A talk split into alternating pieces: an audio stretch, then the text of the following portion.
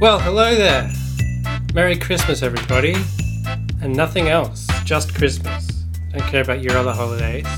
This is Project A Plus. We're fighting the war on Christmas, right? We are a fine Christian podcast. Wait, wait, are we fighting for Christmas or against Christmas? We're playing both sides against one another. Then what? Who, who are we cheering for? Just ourselves? Ourselves. Yeah, we're like lone wolves, like your Jimbo. Or the man with no name who has a name. Or Chris Kyle? Or Kyle Katarn. yeah, yeah. Lone wolves. That's what I think of when I think of. Uh, I thought you meant Chris Kattan. I did not mean Chris Kattan. He's the less famous of the Catan siblings.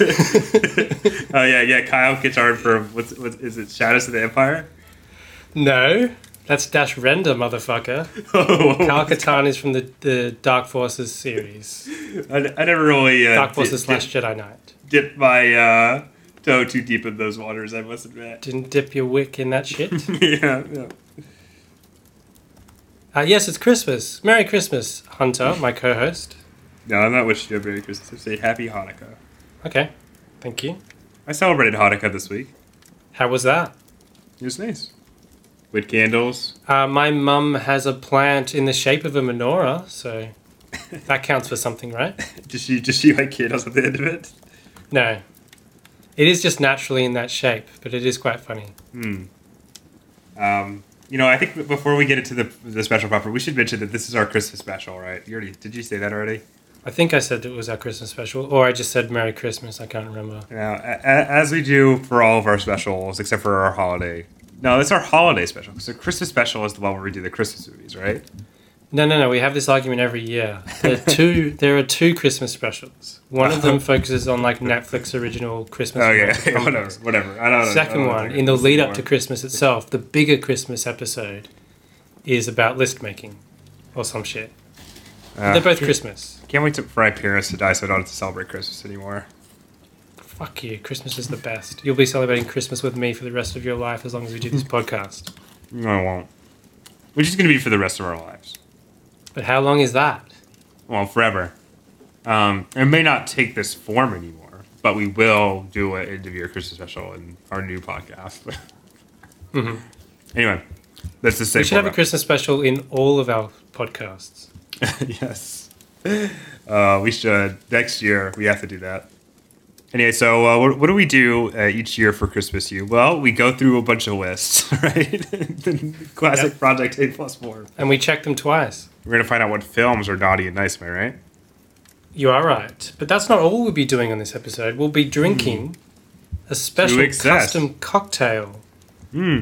We're adding, if, if any of our fans uh, are familiar with our Christmas show from last year, we're adding a little twist to this one, which is in keeping with our uh, new segment on the show, our most popular segment by far, I think. Can you, do you think that's a fair assessment? I think it is. It's my favorite segment. Drunk, Drunken Mastermind. Uh, Mhm. we're going to be adding a little spot of trivia. So we're doing uh, more than just these two lists, but each one of our top 10 and bottom 10 films will come alongside a trivia question. That's right. And uh, we should speak in more detail about this uh, custom cocktail because it's not just any Hmm. custom cocktail or custom Christmas cocktail, uh, as is the case here. Um, so on on the previous two specials that we did last year, uh, we each took it in turns to devise a uh, a holiday appropriate uh, drink. Mm. And this time, we decided to join forces, exquisite corpse style, and each independently come up with uh, four ingredients. Well, that's not really a, a exquisite corpse style. it is. No, it's not. It is. It's not because exquisite corpse. You know, you write part of a novel, right, and then the next person picks up from that point and then writes the next section. But that's kind of what we're doing. Not really. I'm doing Actually, not- not at all. drink. You're doing the next part, and it all comes No, together. no, but we didn't do it like that. We did essentially. No, no, no, because we came up with what our ingredients were independent of what the other person said. That's true.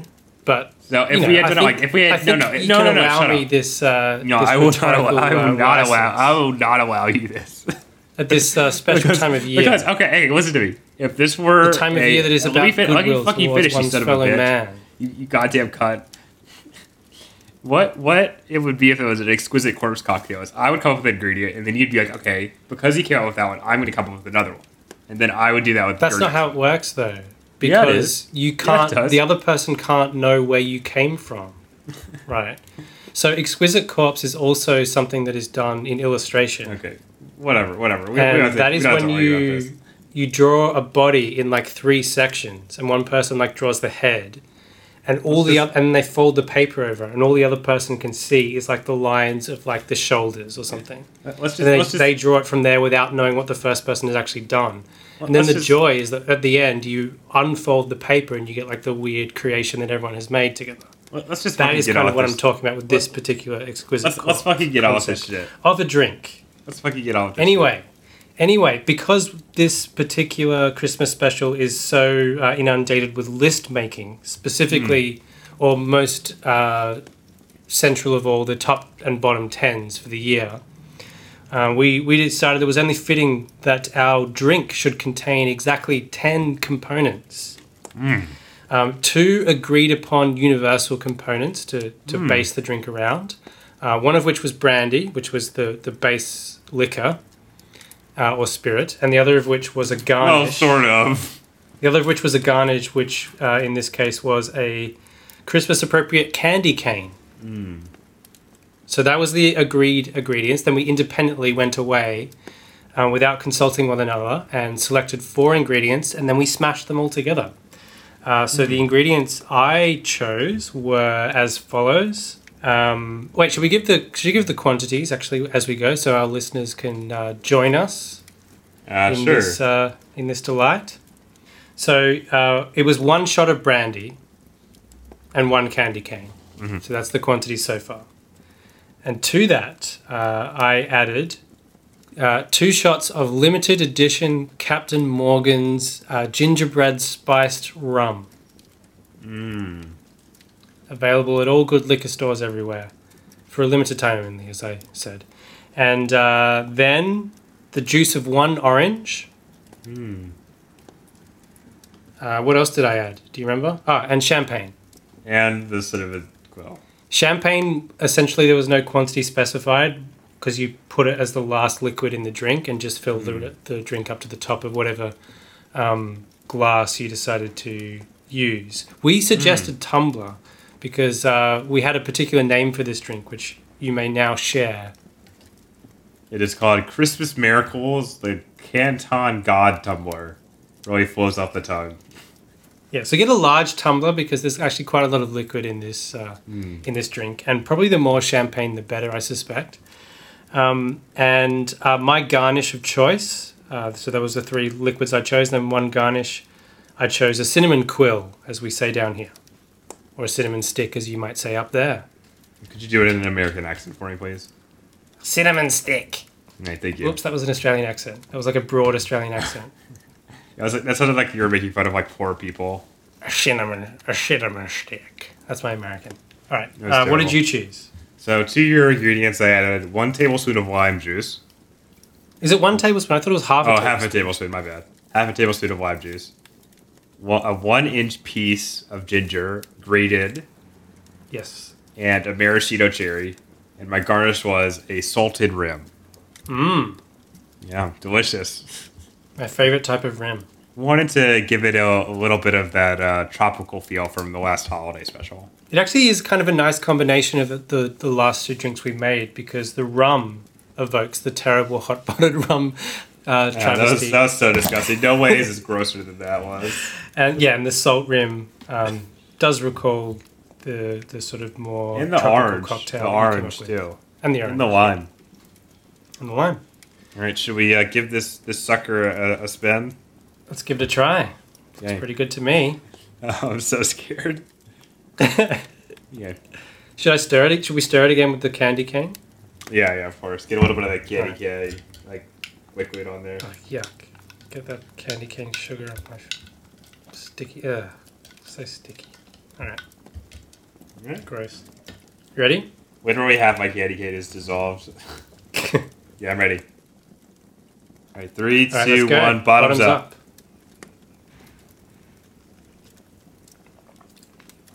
Salty. that, that was the primary uh, flavor that I got. I mean, once we drink away the salt, we'll be able to taste the drink. It's not that bad because I taste a lot of orange juice. So My orange was not that big, so I don't know what's what's good to go up that. Ooh, that's salty. Oh, that's perfect. I knew I knew that adding the, the salt was gonna ruin whatever it was. I don't mind the salt. Like I, I like salt, so I'll, Mm, I'll happily too. have salt um, to mitigate the sweetness of any a- anything really. um, Well, it's not a sweet drink though. There's nothing sweet besides the orange, right? no, the rum is sweet. It's Oh, disgustingly gotcha. sweet. Gotcha. okay. I mean, it's Okay. probably lost in the in the quantity that we've uh, well, we'll be tasting. We'll be tasting uh, some raw rum uh, soon. So Yeah, that's true. I'm Gonna take another sip of the bit that I drank the salt from, so I can taste the me rest too. of Me it. too. It doesn't taste bad. It's fine, actually. It's perfectly fine. it's weird. Damn it. It's quite nice, and the the salt even helps. Mm, yeah, salty, a little spicy because of the ginger. I like it. The cinnamon. Yeah, I like it. Not, not bad. Much better than that. Good that stuff. Fucking, fucking shit you made last year. All right. Well, uh, now that we've tasted our ceremonial beverage, shall we uh, plunge right into the uh, episode proper? Let's do it. Okay. We like to start the show off um, because you know we're both very shambolic people. I think you'll agree with that. We often forget things. I concur. So um, we kind of want to pin this fact to the head of our ship, right? This is like our icon. We go into battle building, which is our forgetfulness. So we're going to start the show off with uh, a very special word, a- award, which is the movie that I forgot that I watched award. Mm-hmm. You got your uh, choice all queued up, you? I do. Do you have like a fanfare going? All right. Let's, do you want me to do mine first? You do yours first. Do yours first. I'm, I'll do the fanfare.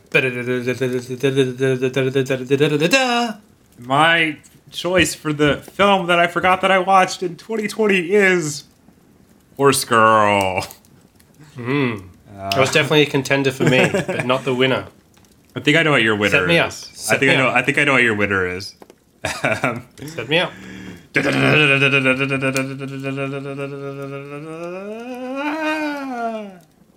The winner for me is Spencer Confidential. oh, I did not forget that film at all. Wow, I thought- definitely thought, did. I thought you were going to go on another one. What did you think I was going to go for? Uh, I- I'll talk about it when we talk about it later. But yeah, Horse Girl. Um, you know, I think I remember like a very little bit about it, but I really don't remember much. I don't even remember why it's called Horse Girl. Why is it called Horse Girl? I remember like scenes from Horse Girl, which is why I didn't select it. I remember almost nothing about Spencer Confidential. I could tell you nothing about its plot. I remember much more about Spencer Confidential. You don't remember? You don't remember Mark Wahlberg going to like um, truck driving school? Come on. I only remember that because you told me about it on the podcast. Like that's how little of an impression it made upon No. me upon first viewing. Literally, the only two parts of, of Horse Girl that I remember is, is this scene where she's like naked in the art store. Okay. Hmm. And also, I cue that up, cue that up every day, man. yeah, yeah, you just need that to, to wake up in the morning. um, and also, I remember the fact that uh, the guy from all those Drake Doremus films is in it. That's all I remember. It's like a Hmm. TV character or something. And uh, I don't remember why it's called Horse Girl. I don't remember it at all. Is there like a horse in the movie? I couldn't tell you. I don't remember why it's called Horse Girl, to be honest. so that's why it's the most forgettable film to me. All right, so we're going to um, we're going from a, a kind of a low there, right, uh, to something more of a, a positive note. How does that sound? Does that sound good? Everyone needs a positive note this time of year. Do you agree with me, Hugh? Um, should we mention that uh, we're in front of a fire in a cabin or some shit? Oh yeah, it's it's a horrible snowstorm. Our car is broke down, and we were forced to take refuge in an abandoned cavern cabin. Luckily, there's a fireplace. That's the scene, right? And luckily, we have each other and the podcast to keep us company. And maybe maybe sparks will fly. We'll see. Mm. Uh, what was your question? I don't remember. I think everyone needs a little bit of a positive note this time of year. Don't you agree? I agree. So uh, I think we should turn now uh, to uh, another list. Why, why are you making that noise? I don't know. Maybe it was just the salt that time. Yeah, this is this is not bad. I would never like choose to drink it outside of this context, but it's not bad. it's pretty good, yeah. We're going to talk about films that we discovered this year. Films not from 2020 that, for whatever reason, caught our attention. We decided to pop them in the old VHS player, give them a watch, and for, you know, again, whatever reason, they stuck with us until this very moment. Because I started with the uh, movie that I forgot that I watched, do you want to go ahead and jump into the your first discovery here, Hugh? Okay, my first discovery uh, of a film from 2020 that I hadn't seen before. The film not from to 2020. be. Did I not say that? Yeah, you said from a film. You said a film from 2020. Well, we'll see. We'll review the tape. yeah, you can just insert it here. Take two. I'm not going to edit this. I've only got tomorrow to edit this because the rest of the time is Christmas prep and all that shit. So You gotta edit it. You gotta. What are you talking about? no, I'm going to edit it. I mean, I'm not going to edit edit it. If you know what I mean, it's going to be pretty loose. well, you gotta edit. You gotta edit this part at least. No, Yeah, Yeah, this is the this is the best bit. So the first of the films that I watched in 2020 that wasn't from 2020 that I hadn't seen before, but which proved to be quite the revelation, Hmm. is, if that's the right uh, word for the start of the sentence that I set up, da, da, da, da, da, da, a Canterbury Tale, Mm, the Powell and Pressburger film. which was a Powell and Pressburger film that I hadn't seen before.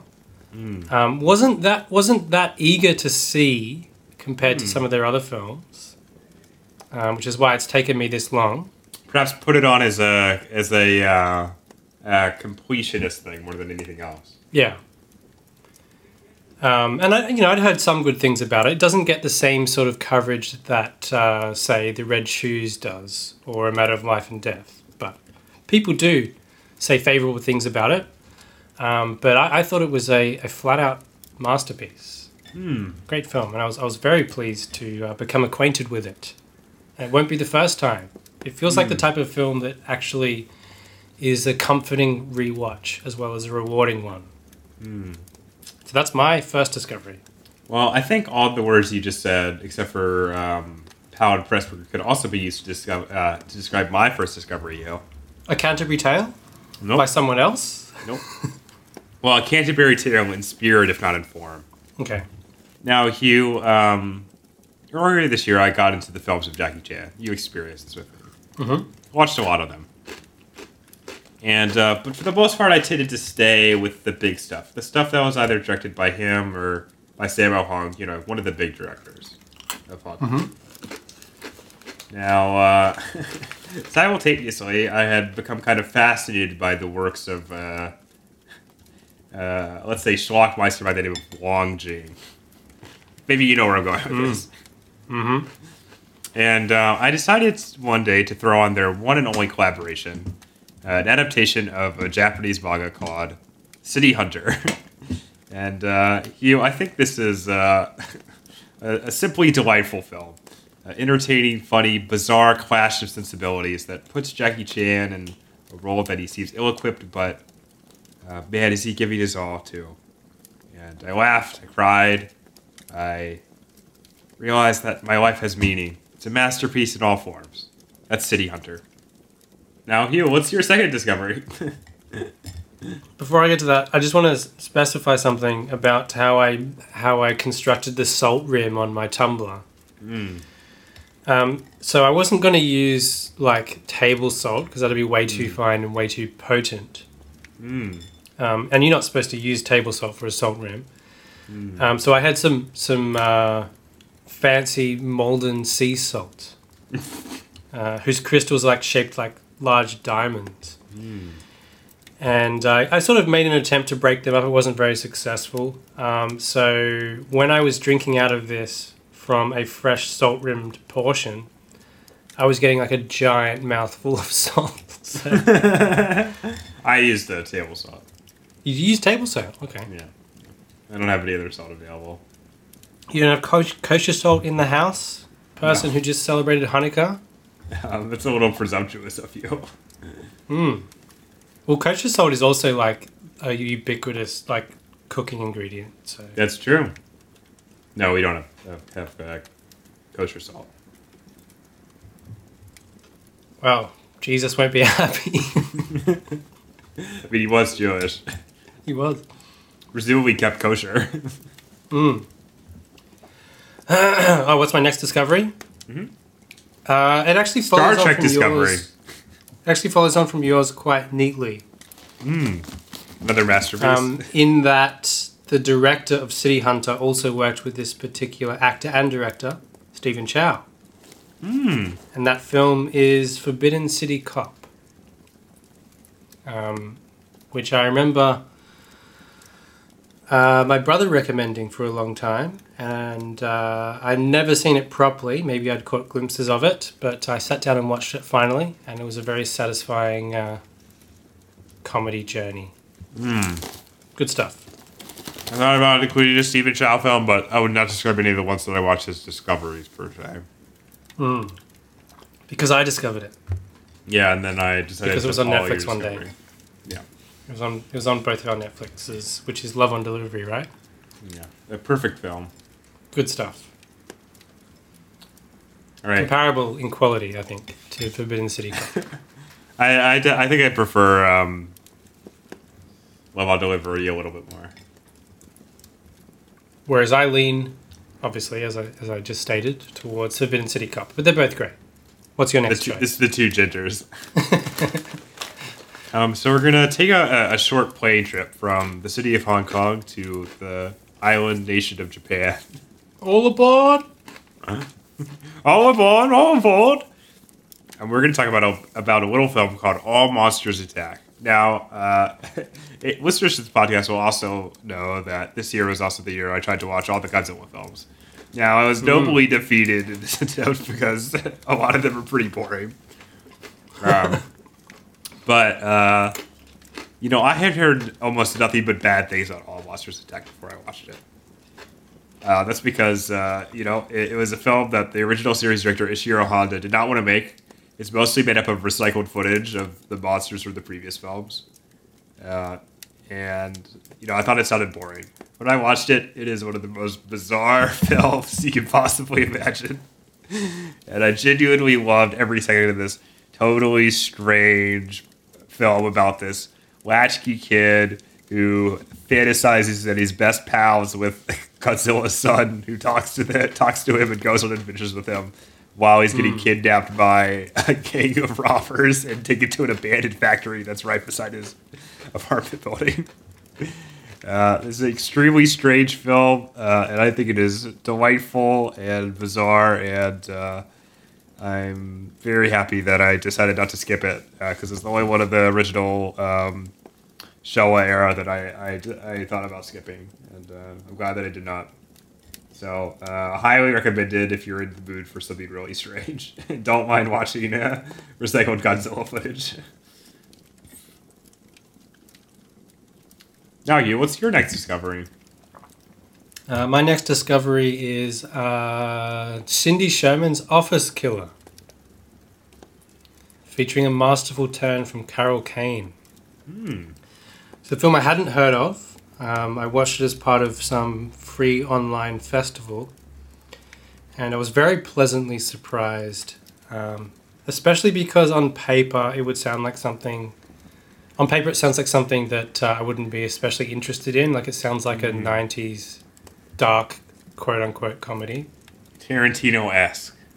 but it's not that at all. And uh, I actually really think it, it manages to strike quite a unique tone or mood, while also being funny and also being quite grotesque as I quite like uh, I quite like Cindy Sherman's uh, photographic work. Well, I, I'd recommend it if you can if you can track it down somewhere. Let's see if I can find Um, it. apparently, the DVD releases were at an incorrect frame rate, and the people at the festival manually corrected the frame rate. Uh, which, Wow. So I saw it in quite, kind of a unique, um, correct format. Interesting. Um, but I, I don't know what what else is out there. And that's that's my choice. Well, should I share with you uh, my uh, Yes, please. next discovery? All right. So for this one, we're gonna take a taxi to the Tokyo airport, right? All aboard! And then we're gonna get onto a plane, okay? All aboard! And then we're going to promptly get off the plane and go back into Japan because Get off the plane!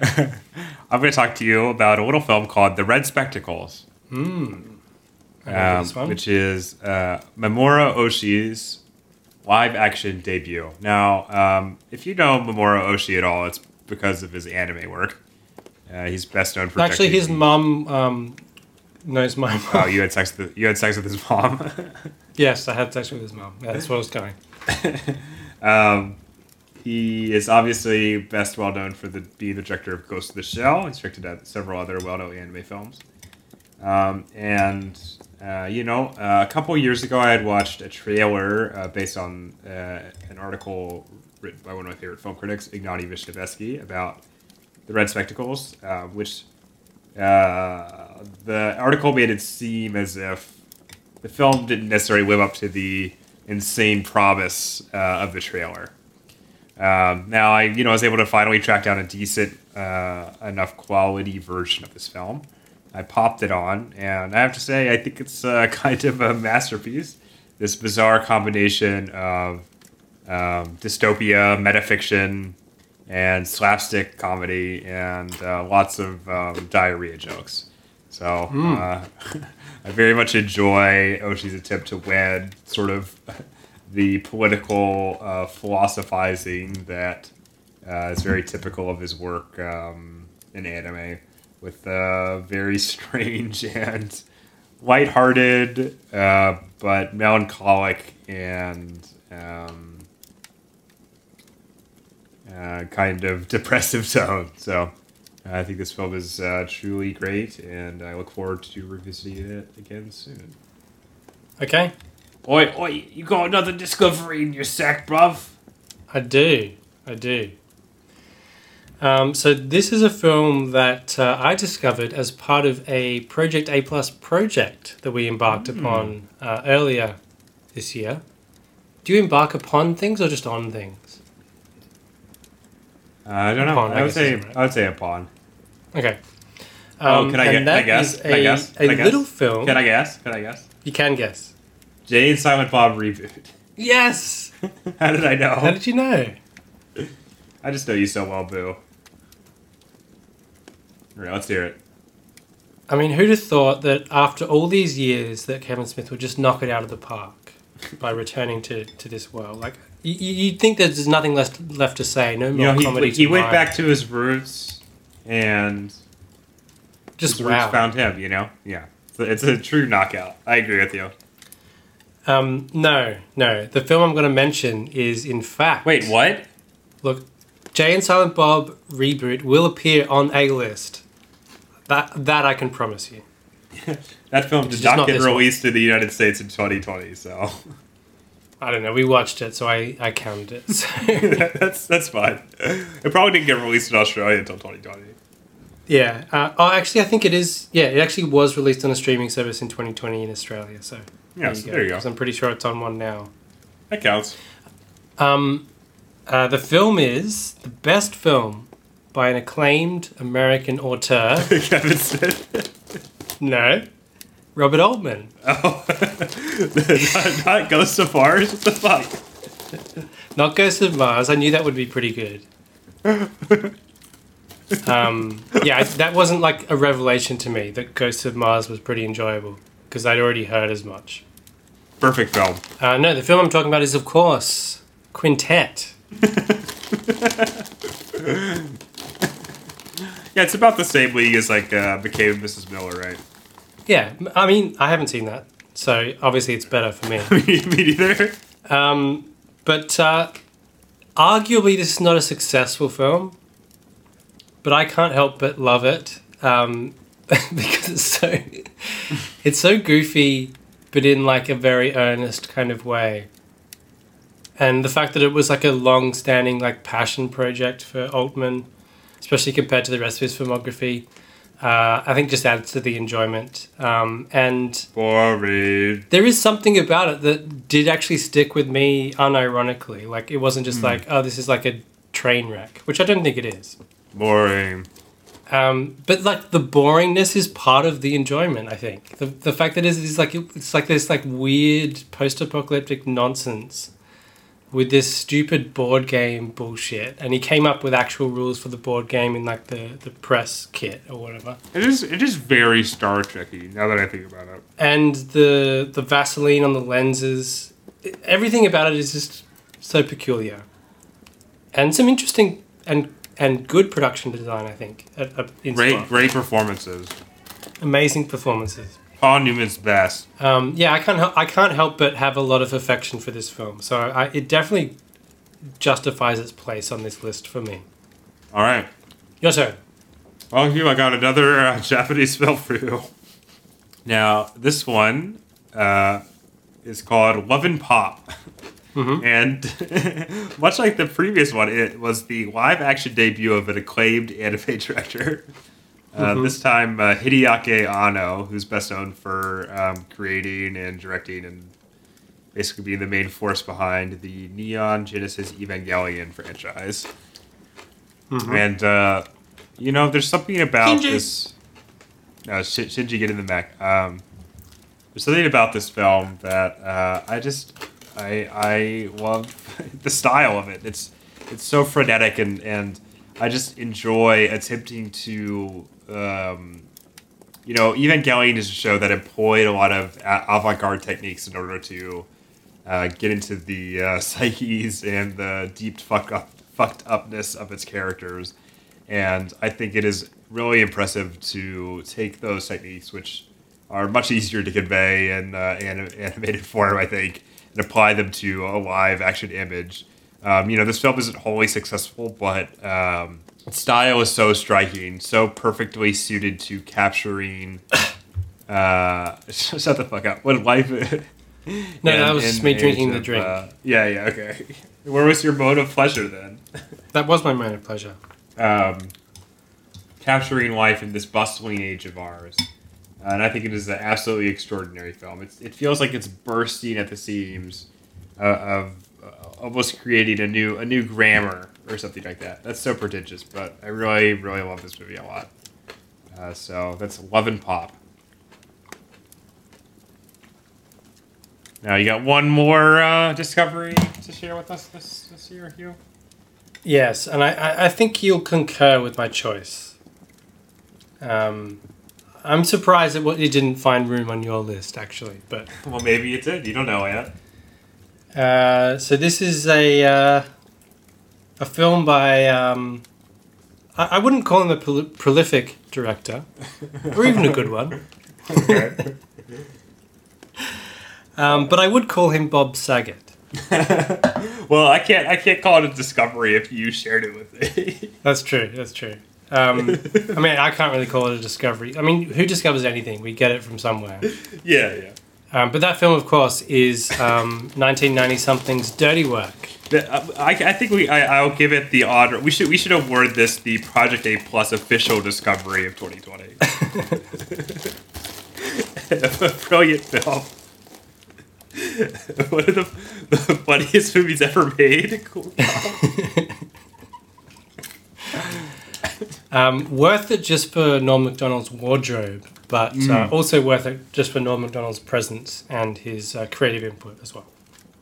Uh, Hundred percent agree. Um, yeah, never has a, a film comedy maudit uh, entertained me so since the uh, you know deranged genius of Clifford was unleashed upon me. That's right. Classic film. That's all I have to say. I agree. Go watch it. All right, I've got one more film to share with you today, Mm-hmm. and it's another Japanese film. what can I say? I watched it on. Work? Huh? Is it Dirty Work?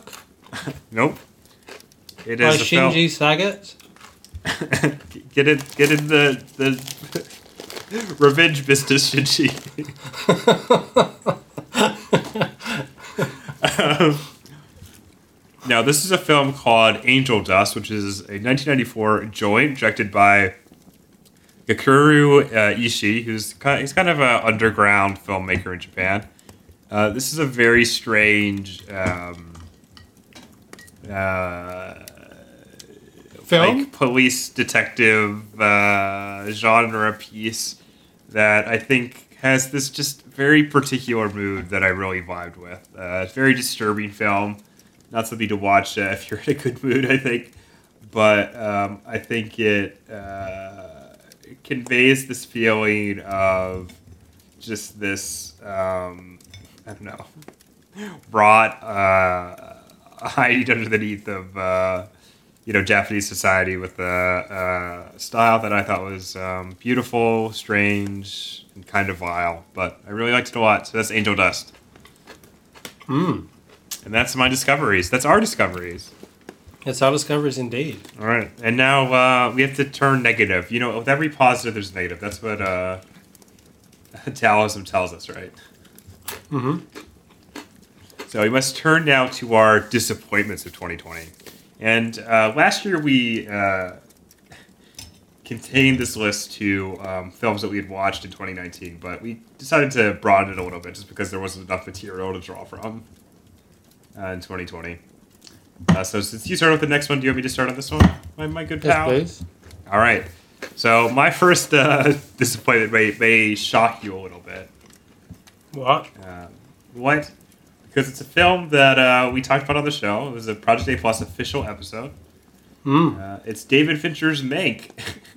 now, I'm going to uh, say my disappointment is not the typical disappointment that you reserve for films that, you know, you expect to like and then, you know, end up not liking for whatever reason. Yes. No, I was expecting to think Mank was going to be just a, a total disaster, a nightmare movie that that would suck the life out of me, um, and it was mostly just boring and bad. So uh, I was anticipating something that would be legendarily awful, and unfortunately, I was just met with something that was pretty mediocre. So that's why Mank was a disappointment. Mm-hmm. What's a disappointment for you? Uh, well, I don't need to say much about this because it featured on our last episode, and that is, of course, the Princess Switch switched again. Hmm, this is gonna come as a shock to you, but that's my next disappointment. Wow, there we go. We can both speak to it now. Um, so it managed to capture exactly none of the charm of the original. yeah. I think Yes. it's fair to say. yep. I would agree with that. Uh, e- even the mild uh, uh, pleasures of the original film were completely lost in this tepid sequel. I think it's a particular disappointment because we were very much tantalized by the uh, synopsis of the sequel, um, Yes. circa last Christmas special. Yeah, So um, to, to see it play out in such a dull fashion it's really too bad. ge- genuinely qualifies as a, a big disappointment for 2020. Mm, I agree. And it is a 2020 film. All right, what's another uh, disappointment you got? Um, I mean, this wasn't a huge disappointment, but I was just trying to fill in numbers. But um, uh, my next one is Nostalgia by uh, Mm. Andrei Tarkovsky. And um, there, there, there are aspects of this film that I like perversely enjoy, but it also makes me very suspicious of my enjoyment of any Tarkovsky film. I mean, that candle lighting scene is hilariously pretentious. It is funny, yeah, it is funny, um, and hopefully, hopefully he intended it with a sense of humor. Mm. I don't. I, I know not many people associate humor with Tarkovsky very readily, I wonder why. But who- but who knows? Maybe maybe there was a sense of humor at play. Uh, I've only seen I think Stalker, there, I think there is. I think there is not zero humor in Tarkovsky's work. I don't think that's true. That's true. I think that's an unfair characterization. But I mean, is there Whether any, or not i- he- is there any filmmaker who has zero humor in their work? maybe I think we could find one. Um, Oh, yeah? But but um, I think he intended nostalgia more earnestly than uh, it warrants, Hmm. And it's a pretty it's a pretty dodgy film. Would you So say you have that was- nostalgia for a time in which you hadn't watched it?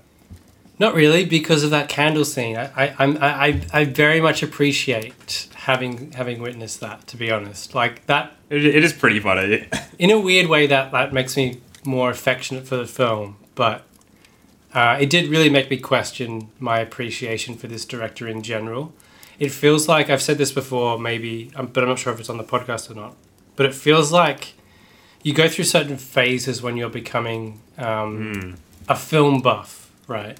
Especially, especially if you're, you know, a white A male, film buff, yeah. a straight white male film buff, Uh huh. where you you latch onto certain figures early on who like embody like cinema for you, and and certainly for me, um, there was a phase in which that person was was Kubrick, right? Mm.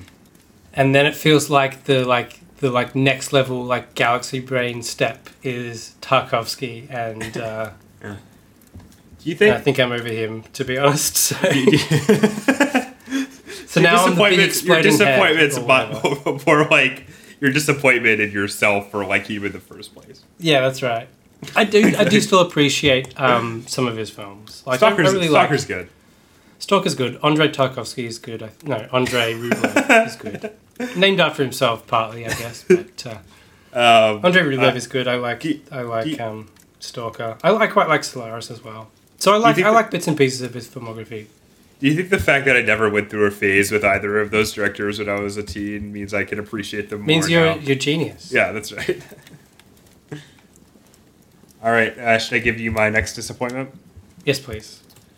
Um, you know, uh, uh, you know, I, I love Wong Jing. We can agree on this, right? We love Wong. Jing. Mm-hmm. I think if there's one figure who uh, embodies the Project A Plus um, mentality, it's Wong Jing. but uh, I have to say, you know, I was promised something with this movie, and you know what? Uh, I'm not. I wasn't so disappointed with it. I did. I did kind of need to fill out this list too. But um, you know, when I when I read description about this movie, I thought it was going to be amazing. You know, Wong Jing takes his bad experience working with Jackie Chan and turns it into a feature length like poison letter about how much Jackie Chan sucks. Which this movie is in half, and it's called High Risk. Um, half of it is this really hilarious, extremely petty attack on Jackie Chan. You know, making very vulgar jokes about his penis size, killing his manager, all sorts of good stuff. But the other half is a pretty boring, like Jet Li movie, so I'll get to docket points for that. He probably gave it to the wrong um, second assistant director or whatever. yeah, yeah. If you just cut all the scenes that are making fun of Jackie Chan, this movie would be a hundred out of a hundred. But uh, instead, it's it's merely a, a sixty out of a hundred. So, Fair enough. Though I do like that it opens. I mean, it does have a great opening where the bad guy murders Jet Li's wife and child by blowing up the school bus, which is great. Yeah. But um, the whole like Die Hard knockoff plot. I mean, you know, despite the copious aesthetic pleasures of shooting a movie in Hong Kong in the 1980s or 90s rather, um, Nineties, yeah. Uh, it does it does not quite escape the uh, shadow of Die Hard, which is clearly indebted to. All right, what's your next disappointment, my brother? Um, so my next disappointment is a film that uh, is is reasonably acclaimed. I would say it has a, it has a good name in the business, in the critical business, in the popular business. Um, it's a 1980s action comedy, Die Hard. um, and sometimes you know if you're in the right mood, you can be like, yeah, I can get it, get down with that. Die Hard. Um, but the one thing that particularly attracted me to this endeavor is the presence of one of our favorite actors, probably the actor that most symbolizes um, Project, Project A Plus, if any. Yeah. Charles Grodin. Oh. Martin Short, maybe number two. number one. Martin Charles Short. Grodin. Okay, Martin Short in Clifford embodies Project A Plus. yeah, that's true. Charles Grodin throughout his career embodies Project A Plus. Yes, yes, fair enough. Um, so this is a uh, a buddy film, I guess, featuring Robert De Niro in one of his early comedy turns, Mm. and I use the term advisedly. um, and uh, Charles Grodin, of course. And uh, the disappointment for me is that clearly the filmmakers didn't know what they had in Charles Grodin. So he does fine for the role that uh, he's given, but he could have done so much more if they allowed him to do it. And I think that Robert De Niro is one of the worst comedy performers in the history of cinema, honestly. And uh, this is ground zero for him. I have to say, I think I, I find him to be a charming comedic actor. Not because I think he's funny. I think he's deathly unfunny. The fact that he is so he wants this so badly. It's it's pathetic. It's it's beautiful in a way. Yes, yes, I, I agree with that. But like on the face of it, in terms of what he's trying to do, he's terrible. and uh, Midnight Run is not very good at all.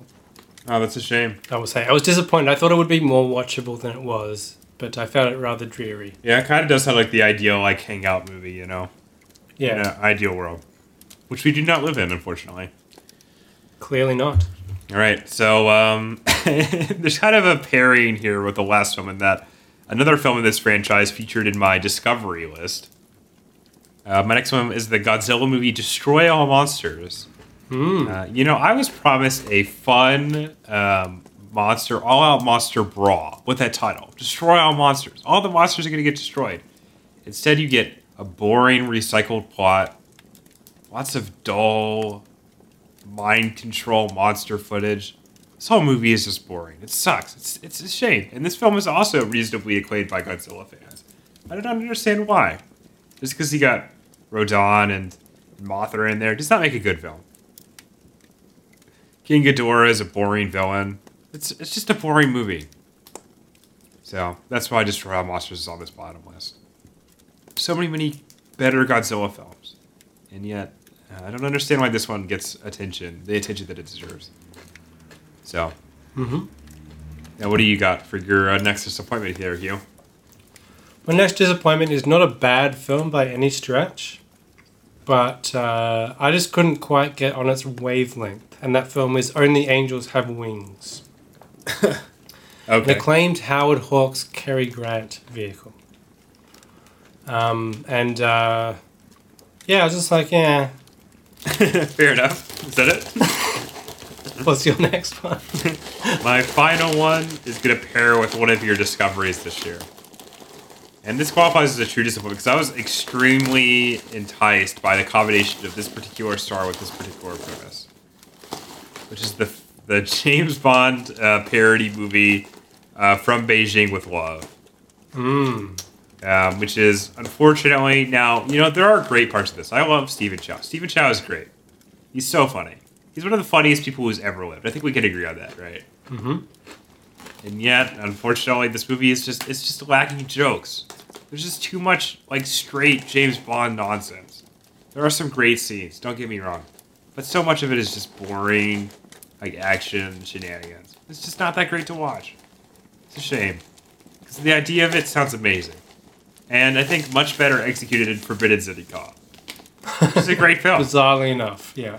but From Beijing with Love is is unfortunately kind of a disappointment, and uh, again, it's a, it's a shame.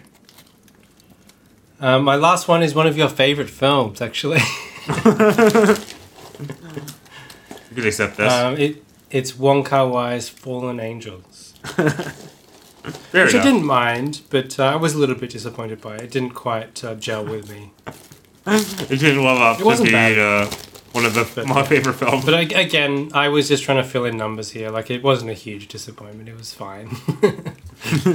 I'm, g- I'm gonna buy that uh, Blu-ray set that Criterion is putting out. Hmm. Pretty pretty psyched. All right, bro. Well, do you have your trivia list ready? Because it is time for that part of the night where we get to our bottom ten films of the year. I do have my trivia ready. Yes. Uh, you, you can start because I did I started the last one. Okay, so we're starting from ten to one. Yeah. Oh man, I already feel like pretty drunk. I don't feel. I don't feel so good. Um, uh, number ten. okay, let's hear it. My number tenth worst film of 2020 is da, da, da, da, da, The Princess Switch switched again. We talked about it last episode. I'm not saying anything more. All right, let's hear And I our also talked trivia. about it on this episode. So You want us to trivia fact for it last episode? So let's take a quick pause to hear the Drunken Mastermind theme song, just to know where we're at in the podcast. yeah, let's do it.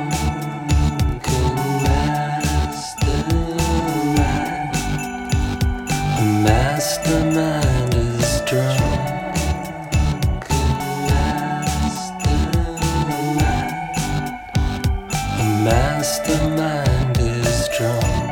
Thank you, Hugh. All right, you ready? Yep. What is the prince's surname? oh God. um, I don't. I don't know. I don't know what it is. The punishment for getting a question wrong uh, during Jungle Mastermind this time around on this special Christmas episode is that the person who got it wrong has to take a sip of delicious Captain Morgan's limited edition gingerbread spiced rum. So separate to our Christmas cocktail. I have not tried this raw, so. It's disgusting raw. I have tried it raw and it's disgusting. All right, I'm ready. So the prince's surname is you don't know. It's Wyndham. Wyndham. Wyndham. Wyndham. what the fuck? W Y N D H A M. Wyndham. Oh man, I, I I feel I feel bad for making my trivia question so easy. well, but most of it, most of it are pretty hard actually. Okay, ready? Okay, we're gonna take a drink. How was that? Oh man, what, what's the, where's the gingerbread? It's pretty like- bad. Just tastes. It just tastes like, sweet. it tastes like syrup. Yeah, it just tastes sweet. It doesn't taste That's, like that's, gingerbread. that's fucking gross. Well, my number 10 worst film of the year is a film that I've already talked about this episode. Do you care to guess? It's David Mank? Fincher's Mank. You got it right. um, I don't really have a lot to say about this that we didn't cover in our exhaustive episode, but uh, it's kind of a boring film. You know what? It probably wouldn't have made my bottom 10 in a year where I watched more movies but uh, it's not that good, and I didn't like it, and so it's number ten, number ten worst. Fair enough. Fair enough. Main. Uh, you ready? Are, you ready for my uh, trivia question? Okay, I, have a, I have a feeling you're going to get this one. Jack Fincher, father of David, was responsible for the screenplay of Mank, or at least a draft of it. In 1964, when David was two and Jack was 34, the family moved from Denver to San uh, Anselmo, California. Can you tell me which future filmmaker was one of their neighbors? No. No, no guess at all. Which future filmmaker which future filmmaker? was a filmmaker? neighbor of Jack Fincher and Yep, co? and David Fincher. In an obscure suburb of California. Mhm. I'm gonna guess. Was he like Fincher's age, like Fincher I'm Junior's not gonna fucking tell you. Alright, fucking, fucking, fucking, um, um, um, Brett Ratner. Uh, no, the answer is it's our collective favorite filmmaker. It's Stephen Lucas. Chow? It's Lucas. Really? yeah. Jesus, I didn't know that.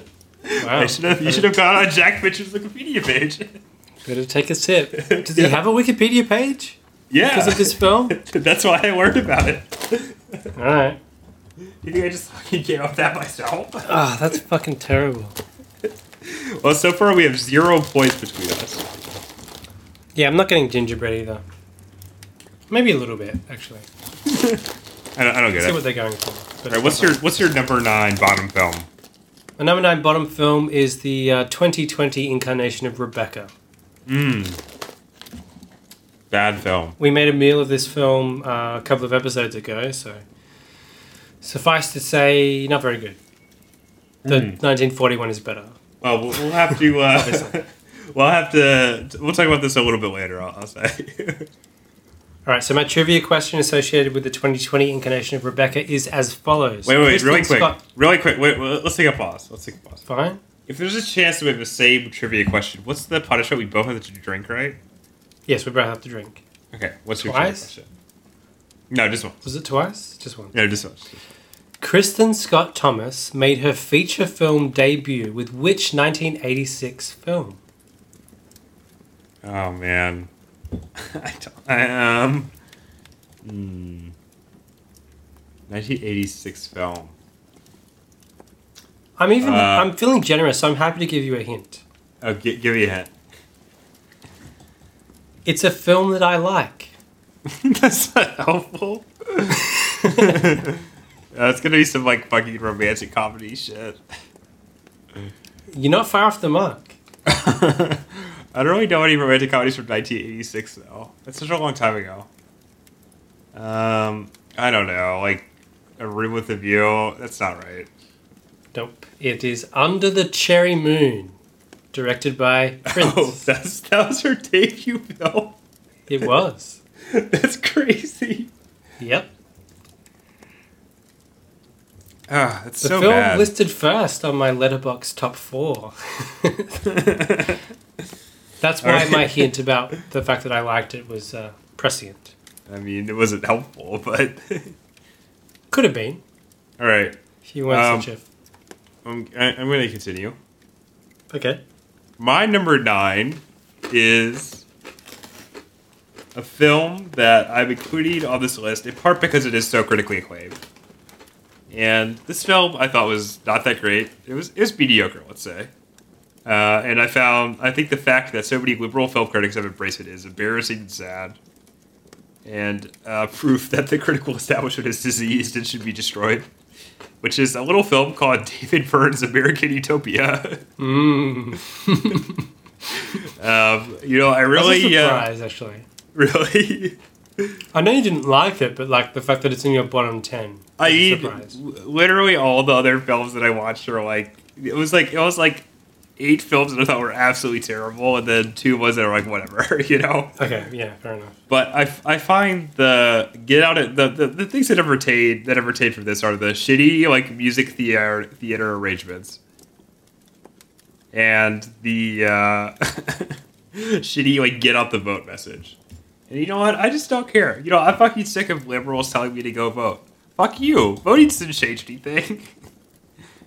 our, our country fucking sucks, and uh, the only thing that's going to change it is some real widespread uh, revolution. So fuck, fuck off, David Byrne. Go, go suck your own dick. Uh, that's how I feel about this movie. Okay. And I fucking it drives me fucking crazy that people are like, oh, it's such a it's such a humanist film. You know, this this fucking stage show. How much did tickets cost? It was like it's like hundred and fifty dollars or some shit. What what fucking like liberal like jagging off is that? Only only the rich can afford to go to the show. The only people he cares about are the rich. Just fuck fuck off. Fuck you. Everyone who went to it is gonna vote anyway. It's fucking shit. All right. anyway, uh, didn't didn't care for this. Bad bad movie. Everyone who went and everyone who has like an HBO Max subscription or whatever. Yeah. Anyone who watched this movie is not going to be moved by your your exhortation to go vote, you, you asshole. No, they're going to be moved by it, but it wouldn't have changed what they would have done anyway. yeah, which is vote for Joe Biden. like, yeah. the fact of the matter is, even if you go vote, what what is being changed? You're changing one corporate machine, uh, you know, political party from this like slightly more socially liberal to the other Yeah, one. you're- That's it. You're changing uh, Alec Baldwin for Jim Carrey. Well, Jim Carrey actually stepped down, so I know, and replaced by like one of the worst cast members on SNL. So there you go. Is it one of those? is Is, it one of the guys that we like? Is it one of the guys that we like absolutely hated? Yes, one of the few. There's quite a few. Okay. He's definitely among. There's them. like, there's like one or two who we thought were like absolutely like the worst people. You know what I mean? yeah, I think he might be one of them, but I can't remember. Like he, I definitely got contempt when I saw his face. So But I'm gonna look it up real quick so I can join you. Anyway, the the problem is is that the people who went and saw the show are not, you know, they wouldn't vote for someone like Bernie Sanders, right? Hmm. They vote for Joe Biden in the primaries, even. No, it, it wasn't the worst guy. It is an annoying guy, but it was, it's, it's not the worst guy. yeah, Okay, whatever. Who cares? All right. Uh, all right. You ready for my trivia question for this? I'm gonna, I'm gonna really butcher this name, so bear with me. Mario Rafosco was the musical director of the stage show upon which the film was based, and also someone who frequently tours with Byrne. Can you tell me which American band he was formerly a recording, a recording and touring percussionist with? Mario. Hmm. Uh, it's it's a M A U R O. So Oh, okay, right. So not. I'm. I'm. I shouldn't be thinking Italian no, no. or Nintendo. Nintendo. Um.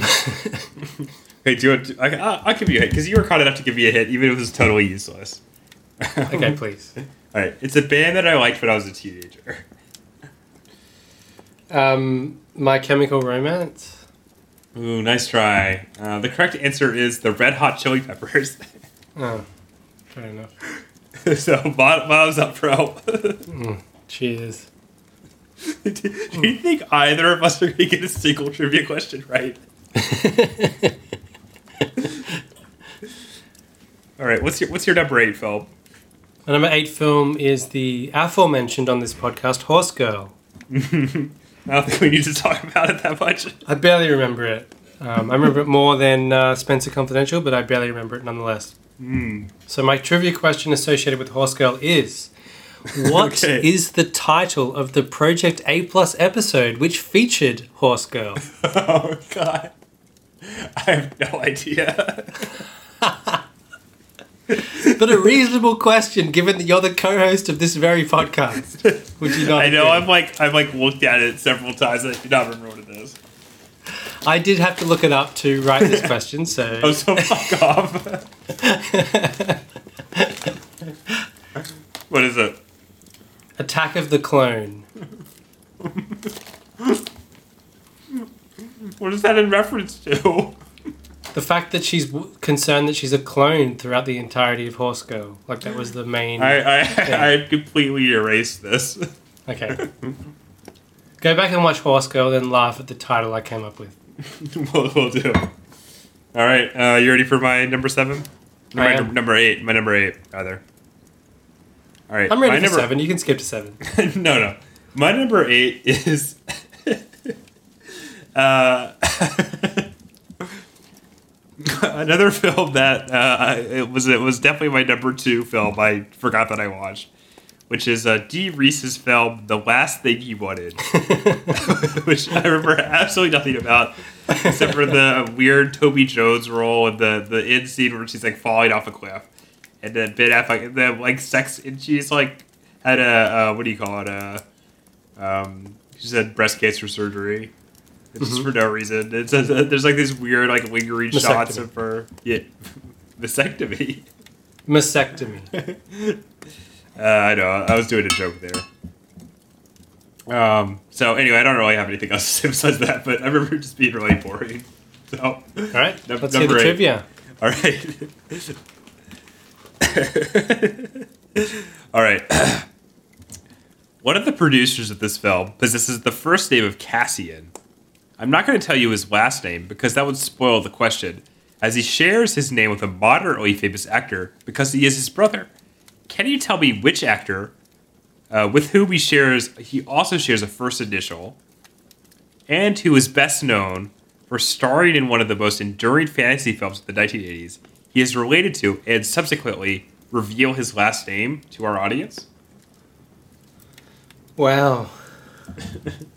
Did you get all that? I could I could uh, go back. No, no, I've got it. So it starts with C, and the Mm-hmm. actor is from a re- re- renowned fantasy film from the 80s. Mhm. Fantasy, not sci-fi. Yes, fantasy. Hmm. And all you have to do is guess the brother. What? Yeah, All, all you have to do is guess the brother. the brother, not the producer. Well, I mean, yeah, because I already gave you the producer's last name Yeah. or the first name. So if you guess what the okay. brother is, the surname is shared with the brother. So if you guess the brother, you'll guess the the whole All right. producer's name. All right, I got it. I got it. I got it. Fuck hell.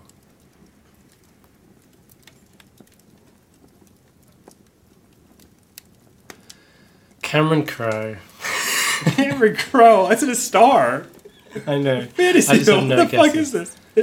well, the answer is the the guy's name is Cassian Elwes. The brother is, of course, Cary Elwes, star of The Ah. Princess Bride. Okay, So, right. so, so drink up, motherfucker. Drinking up. Would not have guessed that, so I'm glad I didn't waste my time even trying. Uh, number seven for me. Jexi, tell me what number seven is. that was that was the 2019 film for me. So Okay. Wait, you didn't you didn't like Jexi. what are you talking about? It's great. It's a great film, but I, I didn't have many options, right? I had to fill this list out somehow. Anyway, there's an episode on it. Go back and listen to it if you want to hear us talk about our opinions of the film, which is great. Just to be clear, it's great. But Adam DeVine, star of Jexi, appears in the documentary Have a Good Trip Adventures in Psychedelics, portraying which famous TV chef? Which famous TV chef? Can I can I ask you a hint? You can ask, I might not answer. All right, is it a modern TV chef or a a, a, a past TV chef?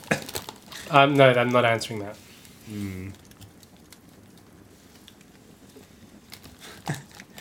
Um, Gordon Ramsay. I don't know.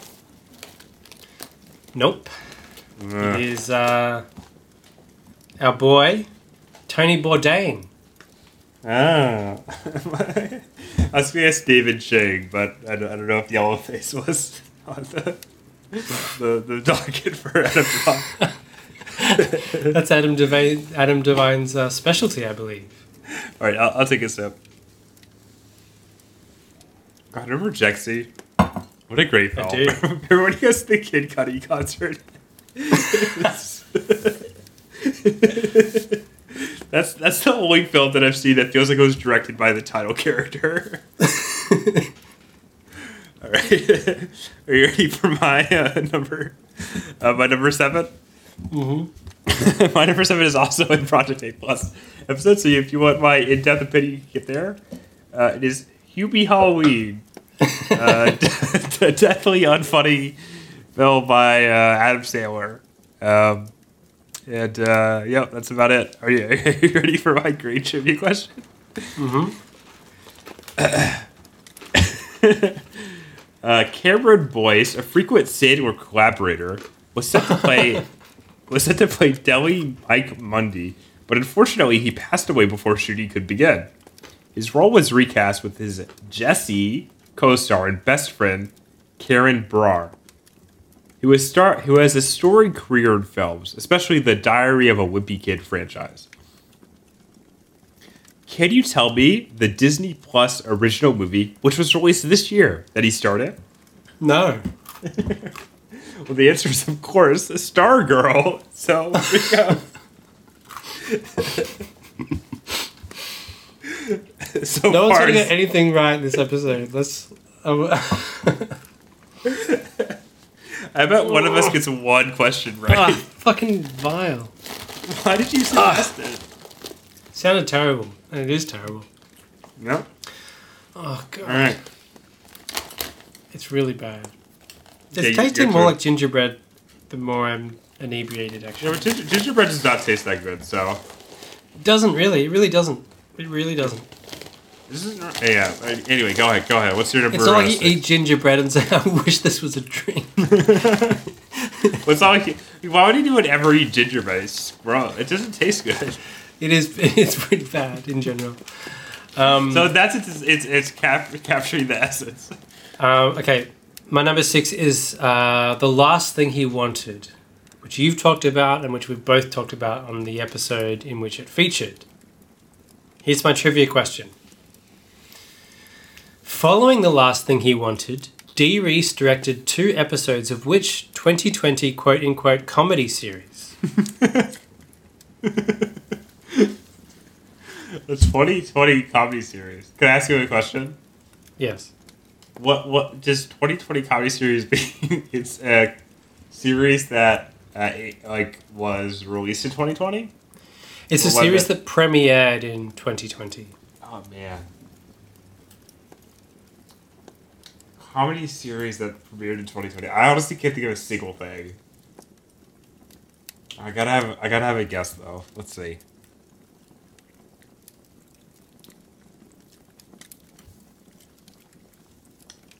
Oh, can you tell me anything about it at all? It is one of two similar comedy series that premiered this year. I really have not been paying attention. Is it, it was it acclaimed? No, I don't know. mixed Take a drink. reviews. I'll take a drink. Uh, the series is Space is Space Force. Spa- oh, the um that Steve Carell show. Okay, yeah, I, forgot, Yes. I, I totally forgot that existed. All right. Well, are you ready for my number six, Hugh? I am. Number six is a film that you've talked about already as part of your uh, uh, movies that I forgot that I watched. It is, of course, Spenser Confidential, a totally rancid uh, action quote unquote comedy um, that uh, has a hilarious final shot, but then two hours, or not final shot, final title card, let's say, and then two hours of total boring trash. Um, okay, you ready for my great trivia question? Mm-hmm. Great. the movie was based on a novel called Wonderland by the author, author Ace Atkins, which was an authorized continuation to the Spenser series, which was begun in 1973 by Robert B. Parker in the novel The Godwulf Manuscript. There's something slightly ironic about this fact because Robert B. Parker was famously tasked with the completion of another famous crime writer's last unfinished novel.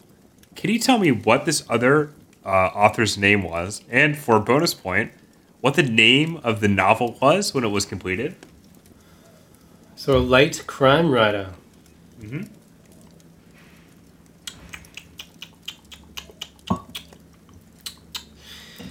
It's not the mystery of Edward Drood, was it? Was that your answer? yeah, Charles Dickens. you, fucking, you know, we have to genuinely try to answer these questions. I can't even think of a crime novelist who's dead, like Raymond Chandler. you got it right. Good job. Really?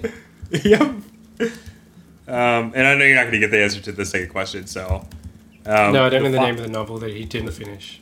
The final uh, novel is called um, Poodle Springs. So, Ah, I did know that actually.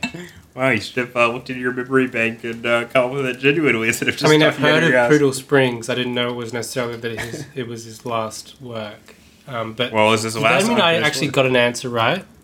Yeah, you did. But even though I should have taken the mystery of Edward Ed, Edwin Drood as your proper answer, but whatever. Yeah, but you were nice because it's Christmas.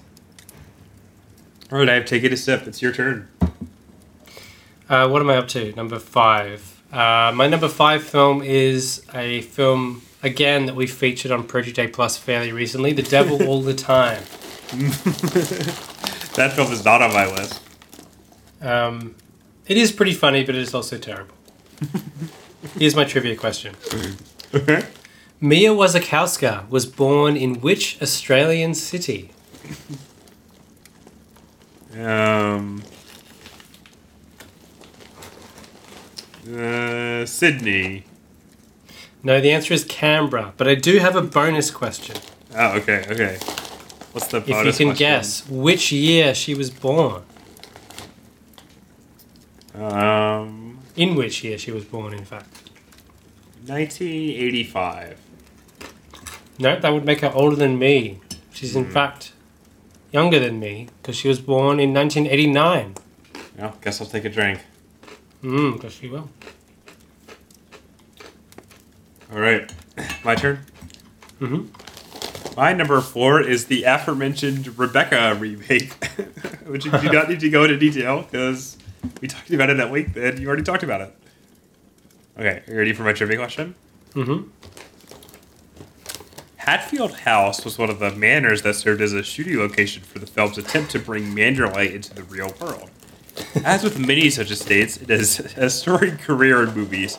Can you tell me which 1980s blockbuster and its 1990s sequel were shot on the grounds? And I have a bonus point too for this one. Wow, 1980s blockbuster, which has a the 1990s, 1990s. sequel. Mhm. Man, I'm no good at trivia. Really not. Um, I'm trying to even think of a blockbuster that features an estate like that. All I can think of is the Beethoven franchise from the 90s. Uh, Scarface. Are you fucking kidding me? This have a 1990s sequel. But there's a mansion. Is that your? That's your answer? yes, that's my answer. I Okay. Well, the actual correct answer is really obviously Batman. Ah, okay. I wouldn't have guessed that for whatever reason. And also the sequel Batman Returns. Now for the bonus point, can you tell me? I got his drink anyway first. Okay, I've got yeah yeah, yeah drink up drink up. The, the bonus points are only negative if the person gets it right. Let's agree on that. Yeah. So if you get this right, I have to take a drink. If you if you get it wrong, then no one takes a drink. Yeah, fair enough. All right. Can you tell me either which video game adaptation or which one of your favorite television shows has used it as a location? My favorite television shows. Mhm.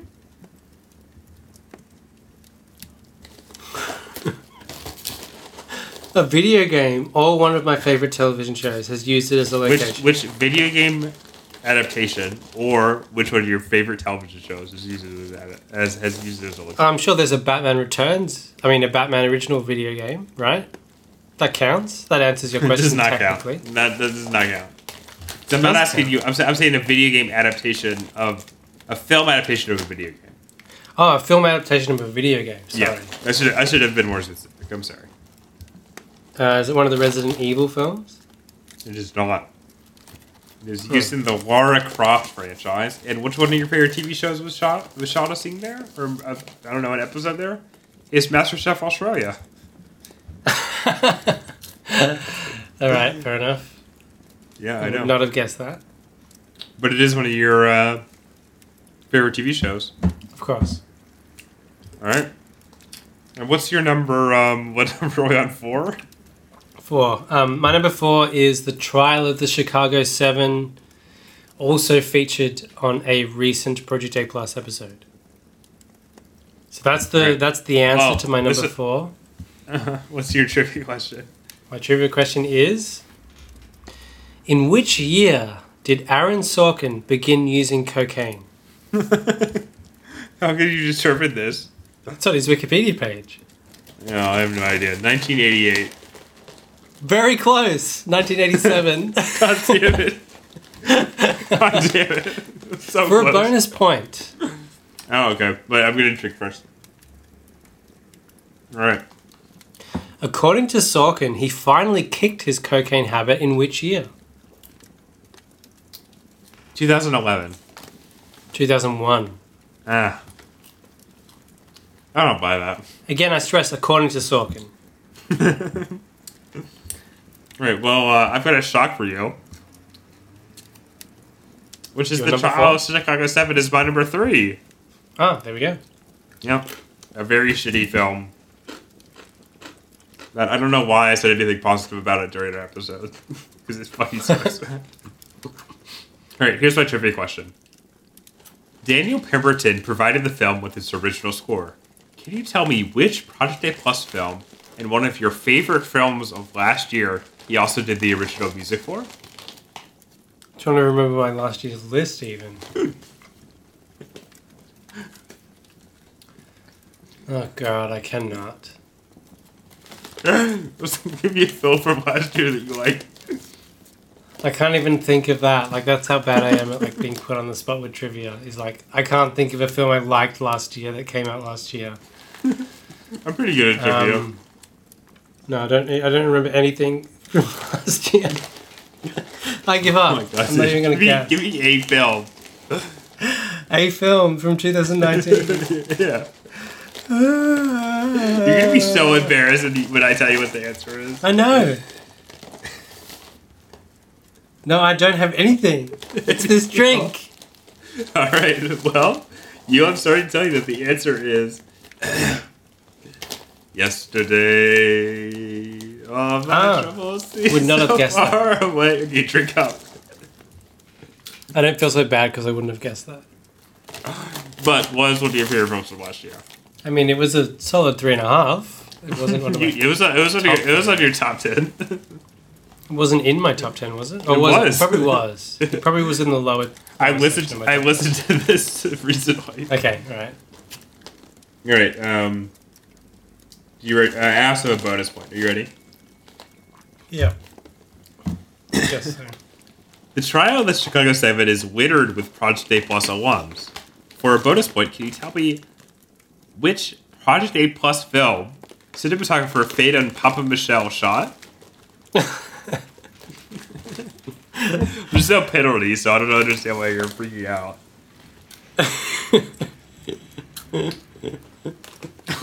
Give me a It's like as soon as the question finishes, my mind is a void. Give me a Project A plus film. Plus girl. Nope. The correct, correct answer is this is 40. All right, fine. All right. My number three. Remember Spenser Confidential?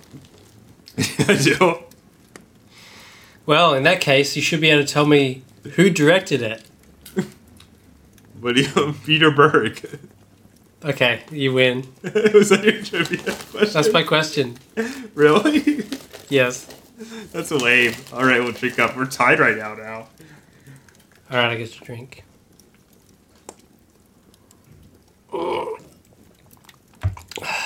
I didn't realize the um, easy questions meant I had to drink, or I would have made them harder.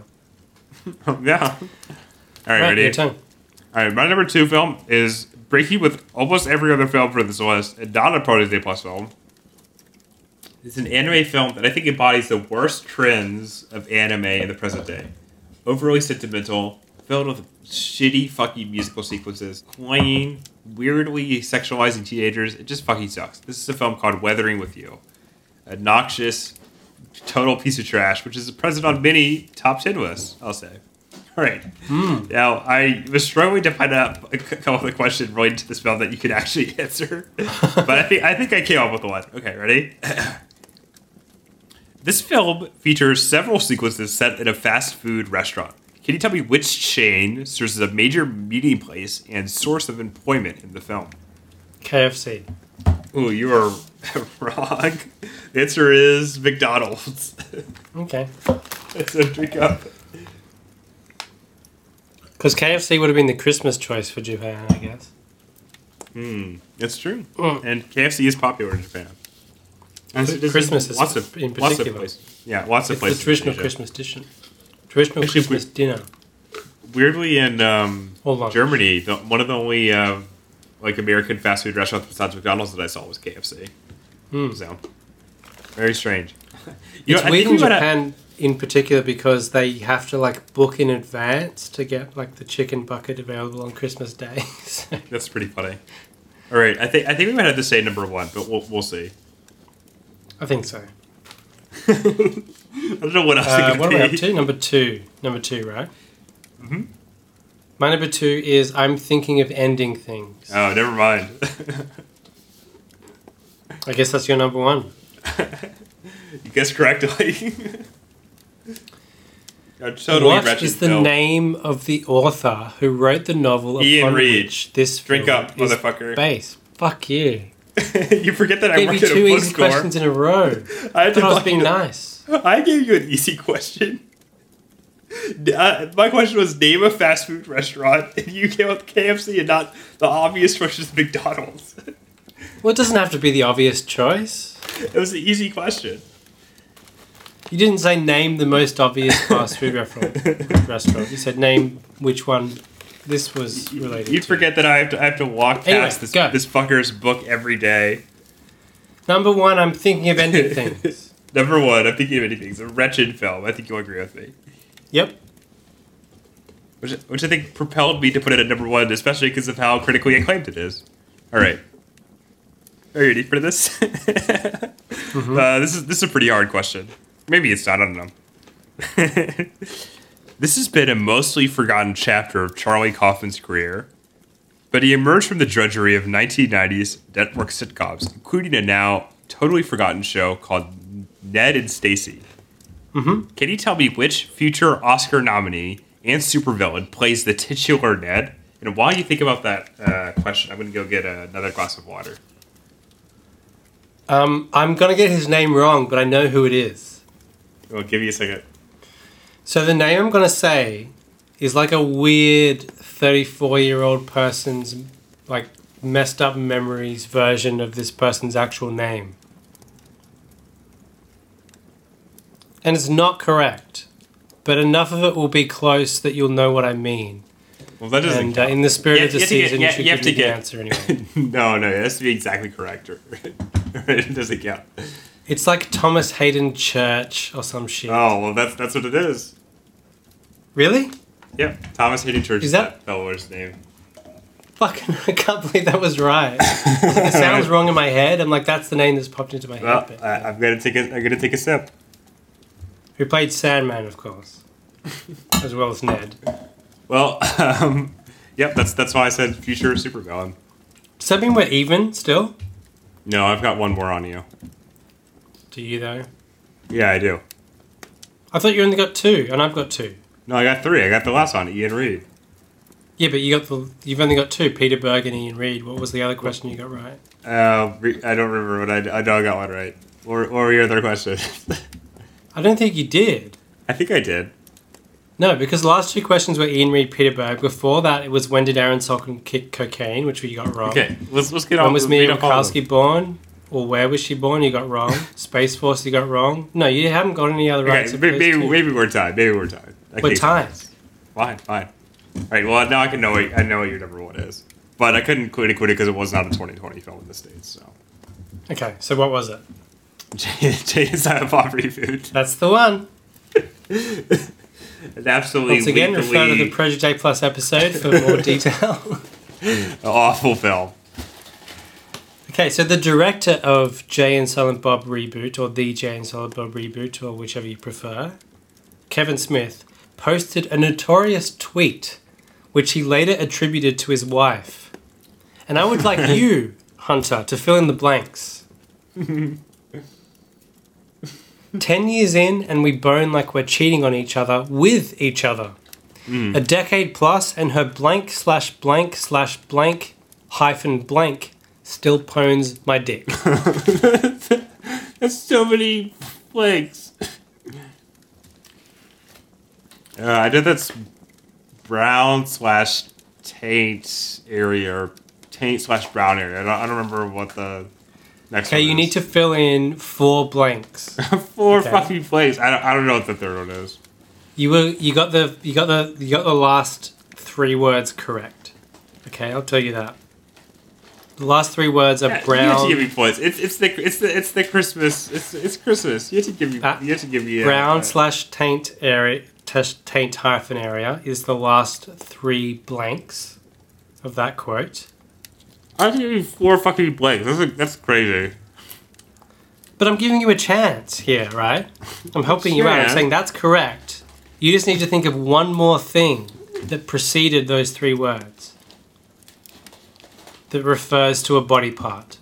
I don't know. Or pu- pussy, pussy. Is that what you want to hear? Clit. I'm sorry. Hmm, no. I gave you a good That's- that's- chance. I that's gave you bullshit. hints. I What a- pushed what you a in the right bullshit. direction. What a bullshit question. Gonna have to drink. I'll I'll drink, but it's it's bullshit. All right, and that's our bottom ten films of the year. It's our bottom 10. What a bunch of shit. Am I right? That's right. All right, now we're going to move on to our special award, our award that we each come up with individually. Mm-hmm. They have to award. Do you want to do yours first? Or do you want me to do mine? I'll do mine first. All right. Okay, so you haven't seen this film, I don't think. So Hmm. this is a little bit of a spoiler, but I don't care. I don't care either. My special award is for the least surprising stepping on a landmine sequence. it's the five bloods. Da Five Bloods, it is. nice. All right, you ready And what for is my your special award? special award? I also think this is a film you have not seen. The award for performance that is objectively bad but incredibly enjoyable, and which reminded me of both Harvey Weinstein and seemed like its filmmaker's attempt to give the film a little bit of Russiagate flair, goes to. Can you guess what film? what actor? it goes to Kenneth Branagh in Tenet. Thank you. Please, uh, please, um, you know, get in touch with us so we can mail you your special awards respectively. right. Are you ready to get get negative again before we uh, rise to the uh, austere heights of uh, our top tens? Mm-hmm. And our five regrets? Okay, we're gonna talk about five films that were critically acclaimed or box office office acclaimed, which I guess weren't too many films this year, that we just couldn't give less of a fuck about. Am I right? Mm-hmm. Now, uh, some of these, uh, you know, maybe some favorites of some people, but it just seemed like they were boring or pretentious, or we just didn't care. Now, uh, I guess I'll go first because you did the last award. Yep. Are you ready for my first uh, Don't Give a Fuck? Mm-hmm. My first give a fuck, the film that I gave the least amount of fucks about this year is Chloe Zhao's Nomadland, which just sounds like a bunch of indie film garbage.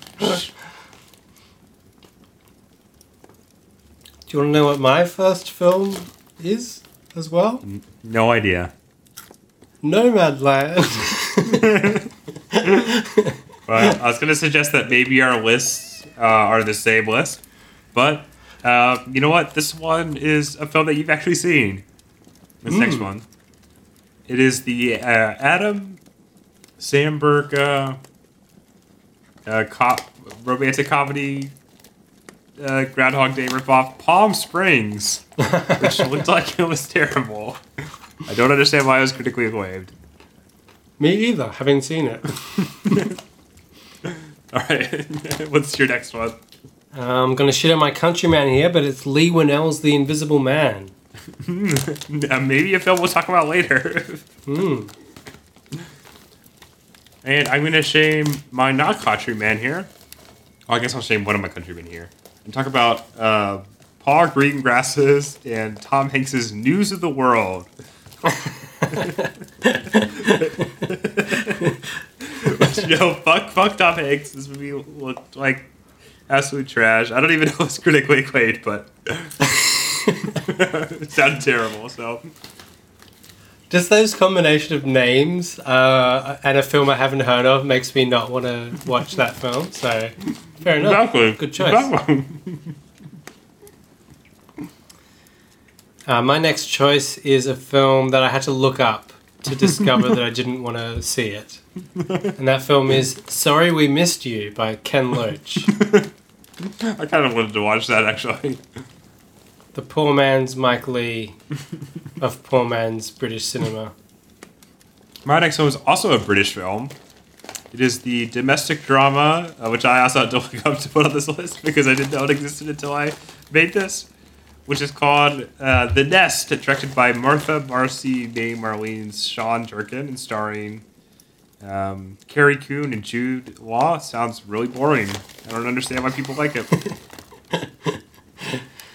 Uh, the next film I have for this list is a film that you've already talked about on this very podcast, and it is American Utopia. I don't buy that. But now I'm curious to watch it. Um, but for more perverse reasons, but I also, up until this point, couldn't be bothered about. I was, I will say. So for a long, a long stretch of 2020, I couldn't be bothered about. But um, now I kind of perversely want to watch it. So make of that what you will. My last Don't Give a Fuck uh, award goes to another indie drama called Never, Rarely, Sometimes, Always, which is apparently about abortion or something. And you know, I almost chose that actually. I had something else, but figured I would just go with my heart. You know what? I just, honestly, it just sounds like, you know, stuff like limb shit. So I'm going to pass. Not that abortion. You're a braver man than I. I was like, maybe I shouldn't uh, include Not- that not one. that- That, sounds that sounds Look, look, worthy. look, look, uh, li- li- listen to me. Not that ab- abortion rights in this country are constantly under attack and are very important. I'm, I'm not going to deny that, but this movie is not that interesting. I'm sorry to say. So, yeah. Uh, my last choice is um, City Hall. I definitely By thought about Frederick putting that. Wiseman. I thought about putting that on this list too. So I'm glad that our minds are in the same place. All right. Uh, now we turn um, from hell to heaven. We're talking about five regrets that we have, five films that we Yes. wish we had watched from 2020 to add to our, uh, you know, whatever list we would have added them to. Mhm. Right? Uh, you want to go ahead because I started the last one.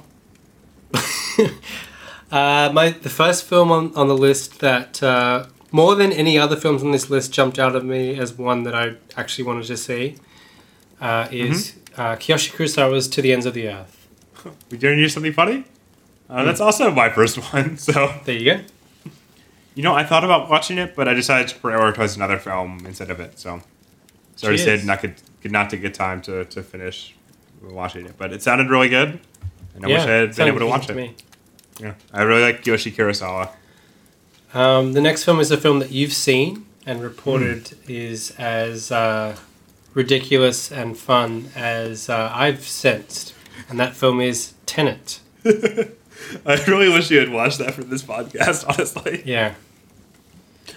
Uh, what's Uh, your next choice? my film, my next one is actually not one film, but a series of films, which is the other films of the Small Axe anthology series, which unfortunately I did not have time to watch. Um, I really Oh, enjoyed the Steve first McQueen one. Thing. Hmm I really enjoyed the first film, but unfortunately, I j- just did not have time to watch the other four. Fair enough. My next film is a film that could have appeared on the previous list we just counted down, funnily enough. Uh huh. But what tipped the scales and uh, bumped it into this particular list is the fact that it seems to be named, as far as I'm aware, after a Drive By Truckers song. I quite like that band, unless they're both quoting something um, and I'm not aware of uh, the source. That Mhm. film is Bloody Nose, Empty Pockets, Mm, I kind of wanted to which is like a documentary about the day in the life of a bar, which doesn't sound that interesting, but again, well, it's you know, it's, homagene- it's not a it's not a real documentary. is it not a real documentary? Is Yeah, it all it- recreations? Yeah, it's all recreation, but with like actual participants, I think, or something like that. Ah, right. Okay. I didn't know Which that. definitely made it sound more interesting. Fair enough. There you Um, go. Yeah, I, I also wanted to watch that, but not included on this list. All right, my number three is a film that I, I don't even know if it's been officially released anywhere yet, but I'm going to include it on this list anyway because I really want to watch it. which is Abel Ferrara's film Siberia, which is Mm. apparently just uh, a film about Willem Dafoe going into psychic trances and wandering around various landscapes, which sounds like the perfect film to me. I don't know about you. Sounds good. Yep. I still haven't Yes. seen an Abel Ferrara film, but I, I really have to start at some point. I, I think he's a real great filmmaker, and uh, I wish I had been able to find a copy of this to watch before this list. So, My next film is a film that you spoke about on the bonus features segment of the last episode of this podcast. mm. That film is She Dies Tomorrow Mm. by Mrs. Shane Carruth. Sorry. by um, you're so by drunk Amy Amy forgot. Seimetz. Uh, Uh, next, which sounded sounded interesting to me. Enough to my next film uh, was a film that, in, in a possible iteration of this list, uh, made a, a couple of weeks ago, would not have appeared. It may have appeared in a top five. Don't give a fuck. But it has become sufficiently uh, criticized by mainstream critics and sufficiently praised by people that I like to warrant my interest, which is Sofia Coppola's On the Rocks. Hmm. Uh, which, uh, you know what? I'll, I'll probably watch it at some point. So, sounds good.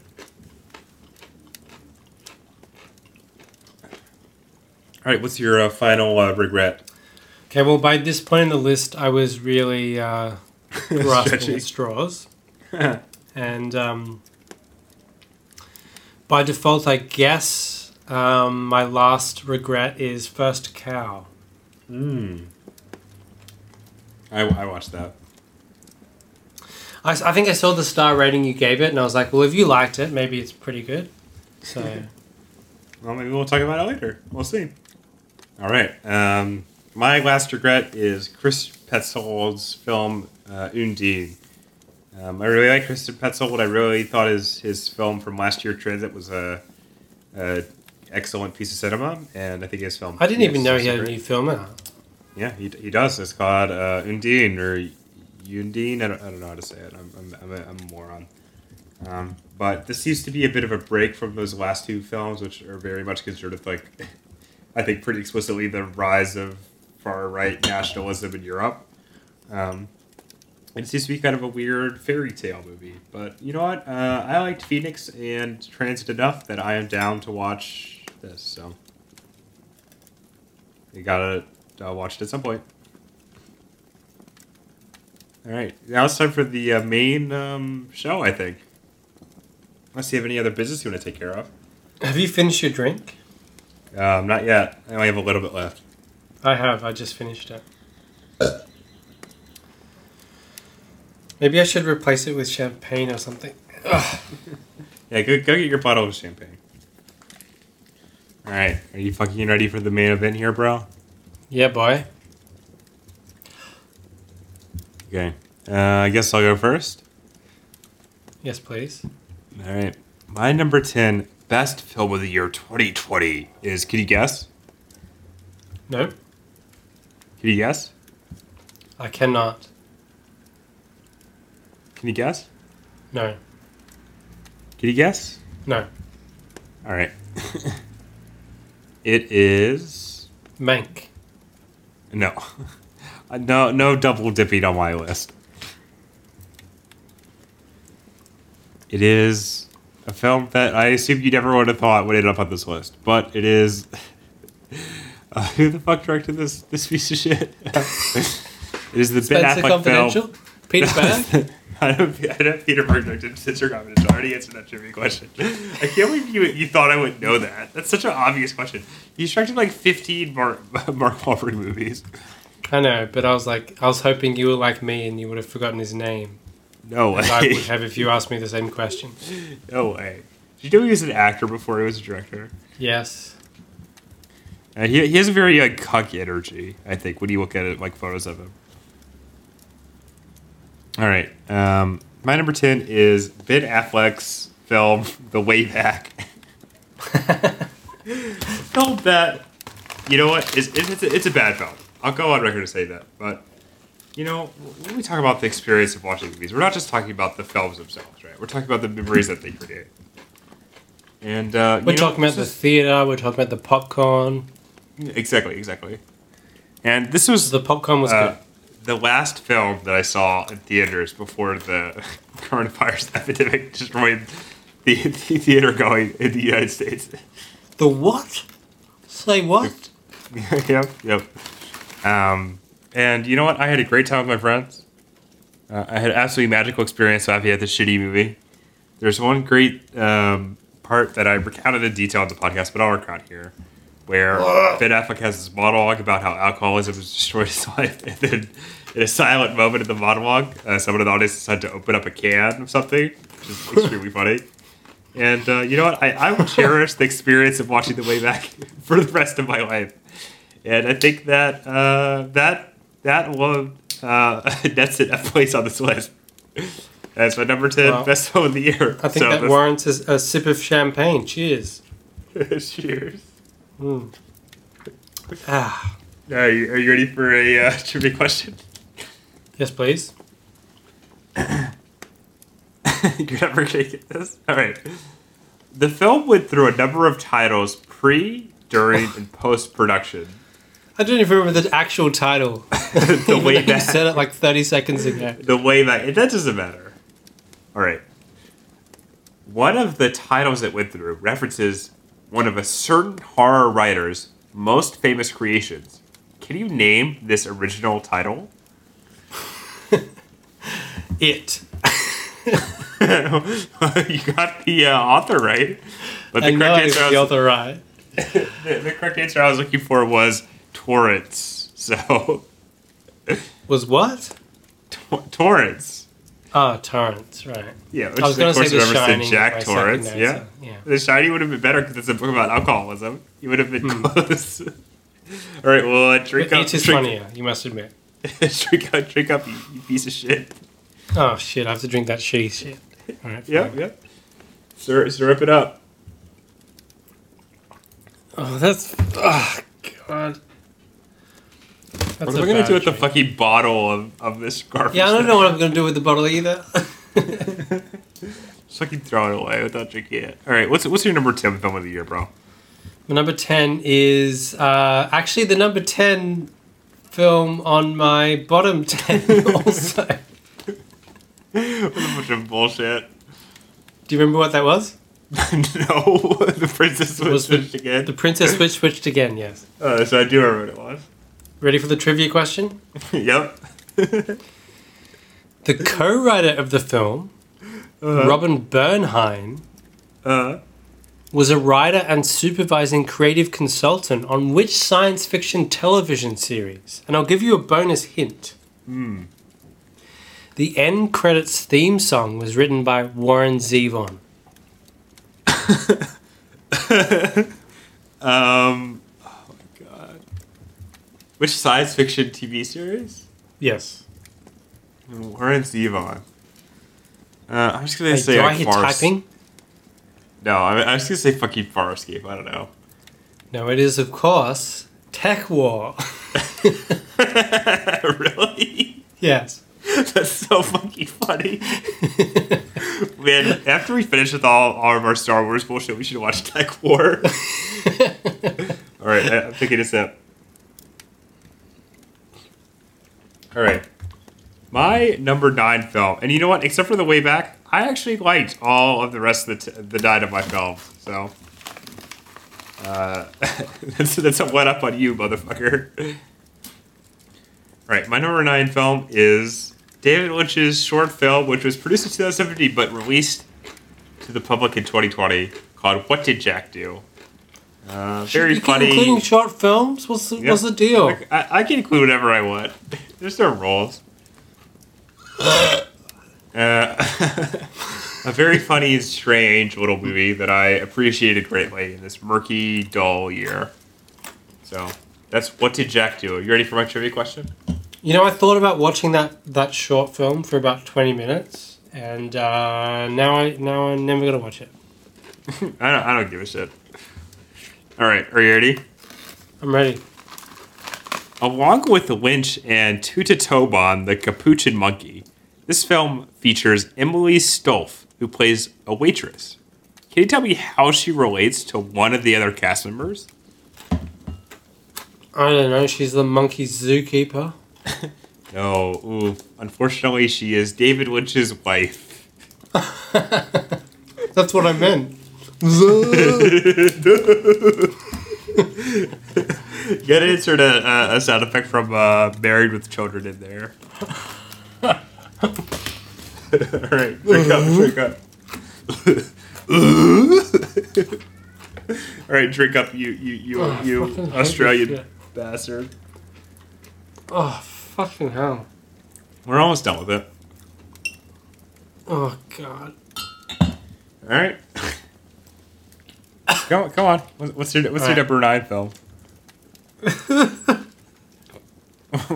what's, My number what's nine film is the number nine film on my bottom 10 also, Rebecca. Wait, that doesn't make any sense. Doesn't it? I'm confused. no. Should it be the other way around? yeah. I thought it would be funny if they were in the exact same positions. Whatever, who cares? That's what I that's what I did yesterday. All right. What's what's your what's your You for my trivia question? yep. what's, what's okay, you ready? The, the You ready? third, You the- concentrate the, the here. Third, the third Rebecca trivia question Concentrate. asked. All right, Concentrate. All right, I'm ready. I'm ready. In what year did Lily James's father die of cancer? you kidding me? what a bunch of bullshit. You know, all, all of my questions have been answerable. This is like the main detail on a Wikipedia page. It's the reason why she's called Lily James in Um, Hollywood. I'm gonna say uh, 2000. I'm just gonna give it a straight 2000. 2008, I'm sorry. Why was he so offended that there's a black president that he died? Yes. Well, uh, okay, why is this? And uh, she wanted to honor him by changing her surname. Okay, well, I guess I'll take a sip. Uh, vile. I don't want to take another sip. I want to get this question right. I don't want to take a sip. I want to get this question right. Let alone take eight more sips or whatever it is. well, you better get ready for this. you better get your drinking. I think you're gonna get okay. I I, can, I I think you're gonna get one of my questions right. If I had to guess, based on the net right now. All right. my number eight is a film that you talked about as not caring about watching, which is The Invisible Man. Your countryman Ah. Leigh Whannell's uh, very fun and um, thrilling little uh, horror movie that I, I quite enjoyed uh, a bit. Yeah, you know what? It's just a, it's just a good time at the movies. And uh, you ready for the trivia question? Yeah. I think you might get this. The production of this movie was uh, was one that also survived numerous iterations in cast and creative turnovers. Can you tell me which superstar was originally attached to play the titular man who was invisible? Hmm. Superstar, you say? I do. Tom Cruise. Oh, you fucking moron! Of course, Tom Cruise wouldn't play the Invisible Man. He was already playing. He was already in the Mummy. Was just part of the same universe in this. Ah. It's too, it's too late. Uh, uh, the the correct answer is Johnny Depp. So uh, drink up. Oh, fucking hell. Give all yourself to blame. Ah. I hope not my vomit bad. doesn't taste like that. it's not that bad. It Why are you drinking bad. so much? Just take a little sip, bro. Come on. I took the I took like a nothing sip. It's just like bringing it to my nose is like really off putting. You're gonna fucking throw up. Fucking grow up. Stop being stop being a child. No, I don't care about throwing up. Like I care about just tasting it. All right, come on, come on. Let's let's get fucking through it. Okay. Apparently my next film is Holiday. Didn't you think that film was terrible? It is terrible. Why is it on your list then? I don't know. Alright, well, do you have a uh, trivia question? Apparently I do. Let's hear it. Uh, which famous San Franciscan hip hop producer composed the soundtrack to Holiday? Um, hip hop producer, you say? I do say. Oh man, what's that guy's name? Oh my god. Sam I think you've got it. You know him. Gonna kick I? yourself. Um, I don't know. John Legend. Dan the Automator. Uh, I do know him. Mostly because of that uh, other band he made, which references uh, "Get a Wife." And the other film we watched for Project A Plus, um, Will You Be My Maybe? I think he oh, that's right. that. Because he did the uh, like shitty rap songs. Yeah. All right. Ready for my next one? I am. All right, my number seven is Did you drink? Miranda. Yeah, I did. My number seven is Miranda July's. Kajillionaire. Kajillionaire. Um, you know, I I I think uh, Miranda July's uh, first film. Uh, oh, what's it even called? I can't even remember. You and everyone you know. Yeah, is uh, absolutely terrible. I think it's you and me and everyone you know? Yeah, it's, it's it's it's you and me and everyone you know. Everyone Hmm. I know. You and me and everyone I know. You and me and everyone we know. You and me and everyone we know. Um, anyway, I think this movie. I think uh, you and me and everyone we know is is terrible. It's one of the it's one of the my least favorite films that I've seen. Um, but I quite enjoyed her her uh, film previous to this, which is called The Future, which is just about a relationship disintegrating, um, and the sort of twee aspects of it. Uh, feel like kind of a, a poor cover from the uh, emotional black hole that is the center.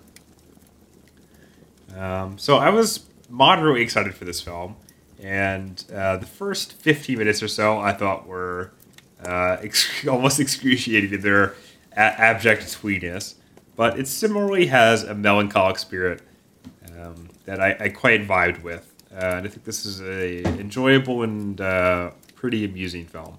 So that's Kajillionaire. All right. What have you got for your? Oh, I guess I got to give you my my fucking shit. Okay, you ready for my uh, trivia question? Mm-hmm. Kajillionaire was partially produced by Brad Pitt's production company Plan B. Can you tell me either of the movies they had a hand in? Either of the other movies they had a hand in in 2020? Mank. Ooh, you're incorrect. The answer, the correct answer is uh, Jon Stewart's political satire, Irresistible, and also uh, Minari. So, drink up. Oh fucking hell. You just gotta get better at trivia, bro. Why would you just go with Mank? Because Mank is my next film. It's such a sad list. I know. What about, what about Mank makes it your number, uh, what is it, seven of the year? Yeah. Great film. I'm giving you some easy ones here. What is Orson Welles' full birth name? Oh, man. I have no idea. you fucking idiot. I've even tweeted this. I've tweeted this. I don't follow your Twitter account. You give up or you gonna guess? I give up. It's George Orson Welles. Here's your bonus point. I'll take a sip. Can you name the city in which he was born? Uh, Kenosha, Wisconsin. Correct. Yep. What does that mean? up, you, that means you drink, I you have to of drink. shit. Oh, Yeah. What's the point of this bonus question? That's the point of the bonus question. Alright, go next. Piece of shit. well, I can't believe you didn't, you didn't think I'd know that. Well, you didn't know his fucking name. but I knew his. I knew where You didn't know his fucking name. All right. The next film is a Piece film you already talked about as uh, regretting that you didn't watch, which is She Dies Tomorrow, which has a great mood, Yeah. very okay. fun, sad stuff. I talked about it the last episode. Who cares? All right. You ready for my trivia question? Yes, please. All right. Kate Shane Carruth, her abusive ex-boyfriend. That's not what. That's not the answer. it's wait for the question to be done. That's not the right answer, though. I'm going to give you a, a, a point. I can give you a pass for that one. What is the best film she's been involved with? Upstream Color. No, let me finish. Kate Lyn Sheil, Jane Adams, Kentucker Audley, Chris Messina, Tunde uh, Adetim, uh, Adetimbe, Jennifer Kim, Olivia Taylor, Dudley, Michelle Rodriguez, Josh Lucas, and Adam Wingard. That may All seem like witnesses medi- who have attested to Shane Carruth's abuse. Let me finish. Let me finish. That may seem like a, a meaningless list of names, but it's actually the cast of She Dies Tomorrow. Can you tell me which one of these glittery stars worked with Woody Allen? Amy Seimetz. Ooh, you're wrong. The correct answer is Chris Messina. right, I've got a bonus point here for you. Can you tell me drink? what? Yeah, you have to drink it. Alright. But if you get this bonus point right, then I have to drink. Uh, You know, what I just realized I, I think I skipped one of my uh, bottom my bottom fin. This doesn't matter.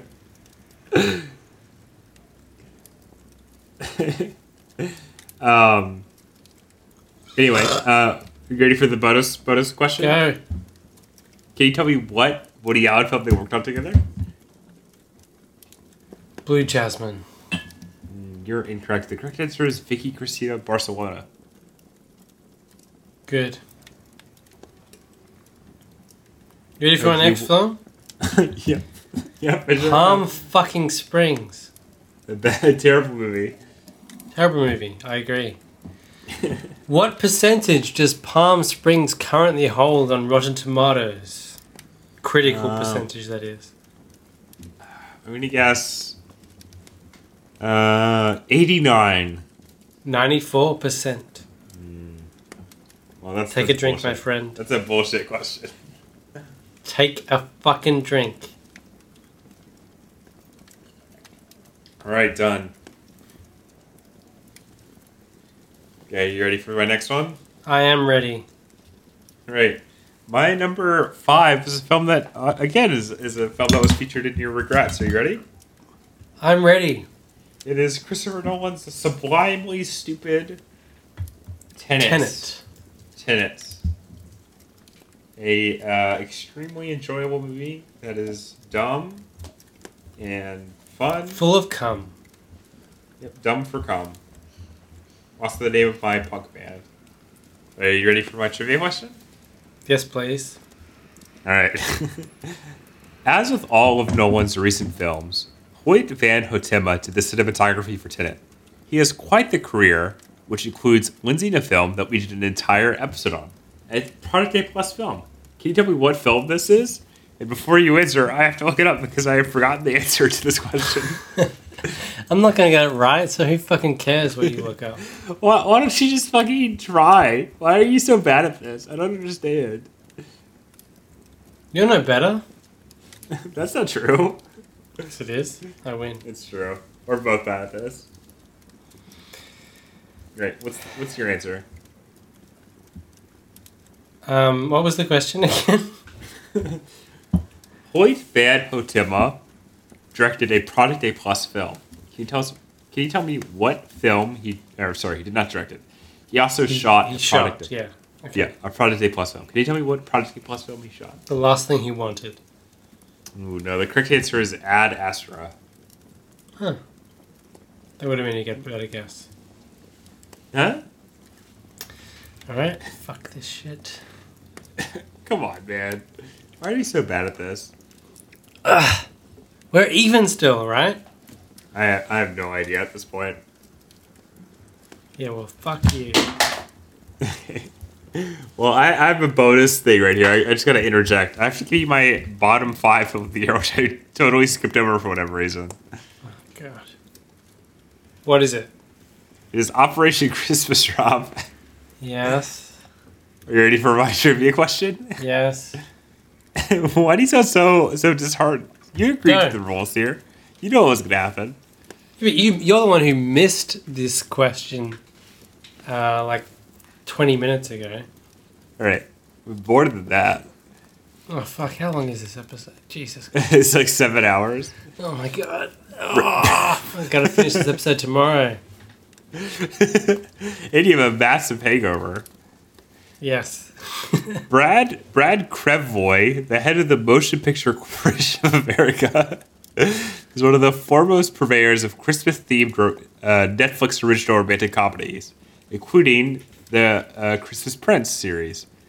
But, however, he was not always known under that particular banner. Can you tell me which 1990s comedy he produced, which represented his highest peak in the film industry? 1990s comedy. Just give me So a. a random producer produced a 1990s comedy. It's it's not a hard question. To just think of a 1990s comedy. What's the most famous 1990s comedy? What do you mean? What's the most famous 1990s comedy? How is that like a, narrowing it down? It's narrowing A it down successful significantly. 1990s comedy. There are so many, Yeah, like what? none of which I can think of. This does not sound like a B. Probably That's Friends, the TV show. No, this is not. It takes two to tango. this is not, uh, come on, give me a genuine guess.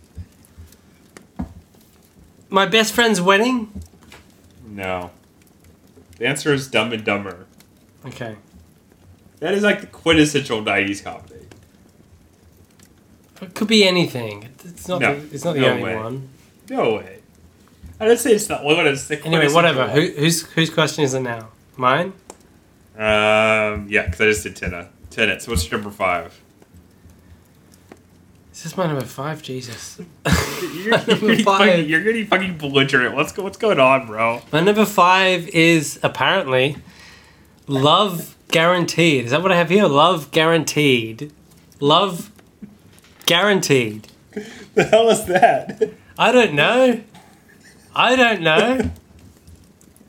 Do you want to hear my trivia question about it? Maybe that will help uh, help us remember what this is. You ready? Yeah, I guess. During which month of 2020 did I watch Love Guaranteed? I have talked about it on Project A Plus. I know that much. What fucking? What is this fucking bullshit? It's got a Wayans in it. It's got a Wayans in it. It's got Just a like- Wayans in it. Just just like on the rocks. Just like it's got the same Wayans in it that is in Happy Endings, the TV show. That's all I know. Um, The son of Damon, I'm gonna guess June. September. Mm, That's so close. Bonus point, bonus point. What was my exact star rating on Letterboxd for Love Two- two and a- Guaranteed, my fifth favorite film of 2020? What is the exact star rating of my fifth favorite film of 2020? Two and a half. Correct. All right, so drink up. Ah, fucking hell. This is this is why I'm getting you because these bonus points, bro. Ugh. All right, Right. go. All right, ready for number four? Yes. Are you ready for number four? Go. My number four is the aforementioned first cow, which I, I, forgot, I forgot to write a trivia question about. I think. Uh, it was directed by Kelly Reichardt. Oh no no never mind never mind. I got, I got it right. I got I got it right here. I got it right here. Who directed it? Kelly Reichardt. Okay okay that's not the trivia question. I didn't. Never mind. I was looking at the wrong part of my list. Kelly Reichardt. Um, this is a very warm and um, yeah, it's just a warm hangout film that I really enjoyed watching. Is it? It, it has its profound moments to be sure, but nothing that gets away. Just in this nice hangout vibe between these, you know, two bros just hanging out. It's good stuff. Two bros hanging out. That was the working Yeah. title. That, that sounds like uh, our podcast, am I right? That's right. Uh, very enjoyable. Um, very enjoyable Directed by that cow, Kelly Reichardt. All right, ready for my trivia question? John Magaro plays one of the two main roles in this film. Can you tell me which Project A plus film he has a role in? Oh god. Horse girl. no, I'm not accepting it as a guess. You have to, you have to think about. You have to go on your memory and try to pick Last up. thing he wanted. I'm not accepting it either. It's not from this year. Not from this year. Deadpool 2. Oh my god, You- you're so pathetic. Um, no, the correct answer is War Machine. War Machine. Yeah, too late. Drink up. Oh, fucking hell. Come on, it can't be that bad. It is that bad. Oh, fucking hell. You're Ugh, fine. Stop complaining. All right. okay, what's your uh, what's your number four, bro? Number four is Operation Christmas Drop. My number five worst film of the year. Hang on. You haven't got my trivia What's- question. Yeah, I'm ready. The screenplay for Operation Christmas Drop was penned by Greg Rosen and Brian who or what? Brian blank. Brian dot dot dot. Brian Brian what? I don't, I don't know. What a, what a bunch of bullshit. You Fuck- should fuck know. You. You should know. fucking terrible question. No, no, it's a good question. You should know it. Think of the most obvious answer if you're you. If I'm if I'm me, what, what does that even mean? Just come on. Give me a guess. Brian Hegland. Brian Sawyer, you idiot. I'm an idiot. How does your head help me at all? I said it's an obvious Fuck- answer fuck if you. you're you. And it's like your surname. That that does not suggest my surname. Fuck, It fuck does you. suggest your surname. Fuck you. I'm I'm drinking. Drink. All right, are you ready for my number three? Mm-hmm. My number three is a film I'm sure you've never heard of before. Are you ready? Yeah. It is Matthew Rankin's Canadian film, The 20th Century, which is a yeah, that's a bizarre- Guy Maddin associate. Fuck you. okay, a film that I'm sure you only looked Fuck up because you. I wa- because I logged it on Letterboxd. Fuck you. No, I've read about it. I, don't, I don't believe you for one second. Why would I like look at it, your Letterboxd logging and realize it was associated with Guy Maddin somehow? Because you're like, oh, why did you watch this? You give us I've read about it. It's been reviewed. yeah, fucking bullshit. Anyway, and every reviewer Um, has said, his association with Guy Maddin looms large over this. Blah, blah, blah, blah. def- definitely a guy Maddin esque film, but in a very pleasurable way. Fuck you. Let me finish. This is extremely funny. Uh, I think Fuck politically you. sound portrait of. Canadians leading Prime Minister William Lyon Mackenzie King. What's it a boot? I just said it's about it's a bio it's a it's a it's a boot. uh, it's it's a pseudo biopic of Canadian uh, the Canadian uh, blah, blah, blah, of the longest serving Canadian Prime Minister William Lyon Mackenzie King. Fuck who is sort of the uh, person who gave the Canadian character its kind of like cuck outlined, I think. and uh, and uh, this film is at great lengths to make William Lyon Mackenzie King seem like a cuck. It also uh, to posit him as someone who. I mean, the end of the movie is is is this hysterical scene, which literally posits him and also the Canadian spirit as this uh, totally ineffectual compromise between, you know, fascism and communism. and it is really funny, and I really enjoyed it. I highly recommended this movie. I think it is an absolute delight. When you didn't think I'd heard of it? Fuck you. Yeah, Fuck off. Fuck off. All right. you I ready didn't for my actually trivia see that question? you've reviewed it, actually. You ready for my trivia question? What did you give it? Give it four and a half stars. Is your trivia question how many stars did I give it on Letterboxd? No, it is not. Are you ready? Yes. The film's subject, William Lyon Mackenzie King, was Ca- Canada's longest serving prime minister and who also set the tone of political structure of the country that remains basically intact today, had a curious relationship with one of the 20th century's most infamous dictators. Looking that this particular personage was a uh, possessed a mixture of good and evil, and that the good would eventually win out, and he would lead his nation, this dictator, to quote Wikipedia, a glorious and harmonious future. Can you tell me who this dictator was? Hmm. I'm going to rule out Hitler. Okay. Uh, did you say which years this Canadian Prime I'm not going to Minister say um, no years. No, but like you didn't already say that, you and get, I wasn't you paying get attention. nothing. Did you? You get you get. I did not say it. Okay, that's that's one I wanted to check. Um, Mussolini. well, uh, I'm sorry to say that the answer was actually the person that you rolled out, which is Adolf Hitler. What? yep. God damn it! so drink up. But you do Hitler. have a chance. Yep. The answer is Adolf Hitler. I just didn't think Wikipedia would say that about Hitler. Well, it's not. It's not. It's it's what William Lyon Mackenzie King thought about Hitler. Oh, I was listening. The way the way I interpreted that information was that Wikipedia specifically said that Hitler was good. No, no. This is this is what William Lyon Mackenzie King ah, thought. Okay, never mind. My guess Oh, is Hitler. No, it's you. You should you should have asked me to clarify. All right, whatever. All right. you ready for bonus points? Yeah. For a bonus point, can you tell me which historical personage William Lyon Mackenzie King thought that Hitler would one day uh, rank against alongside as the deliverer of his people? Hannibal.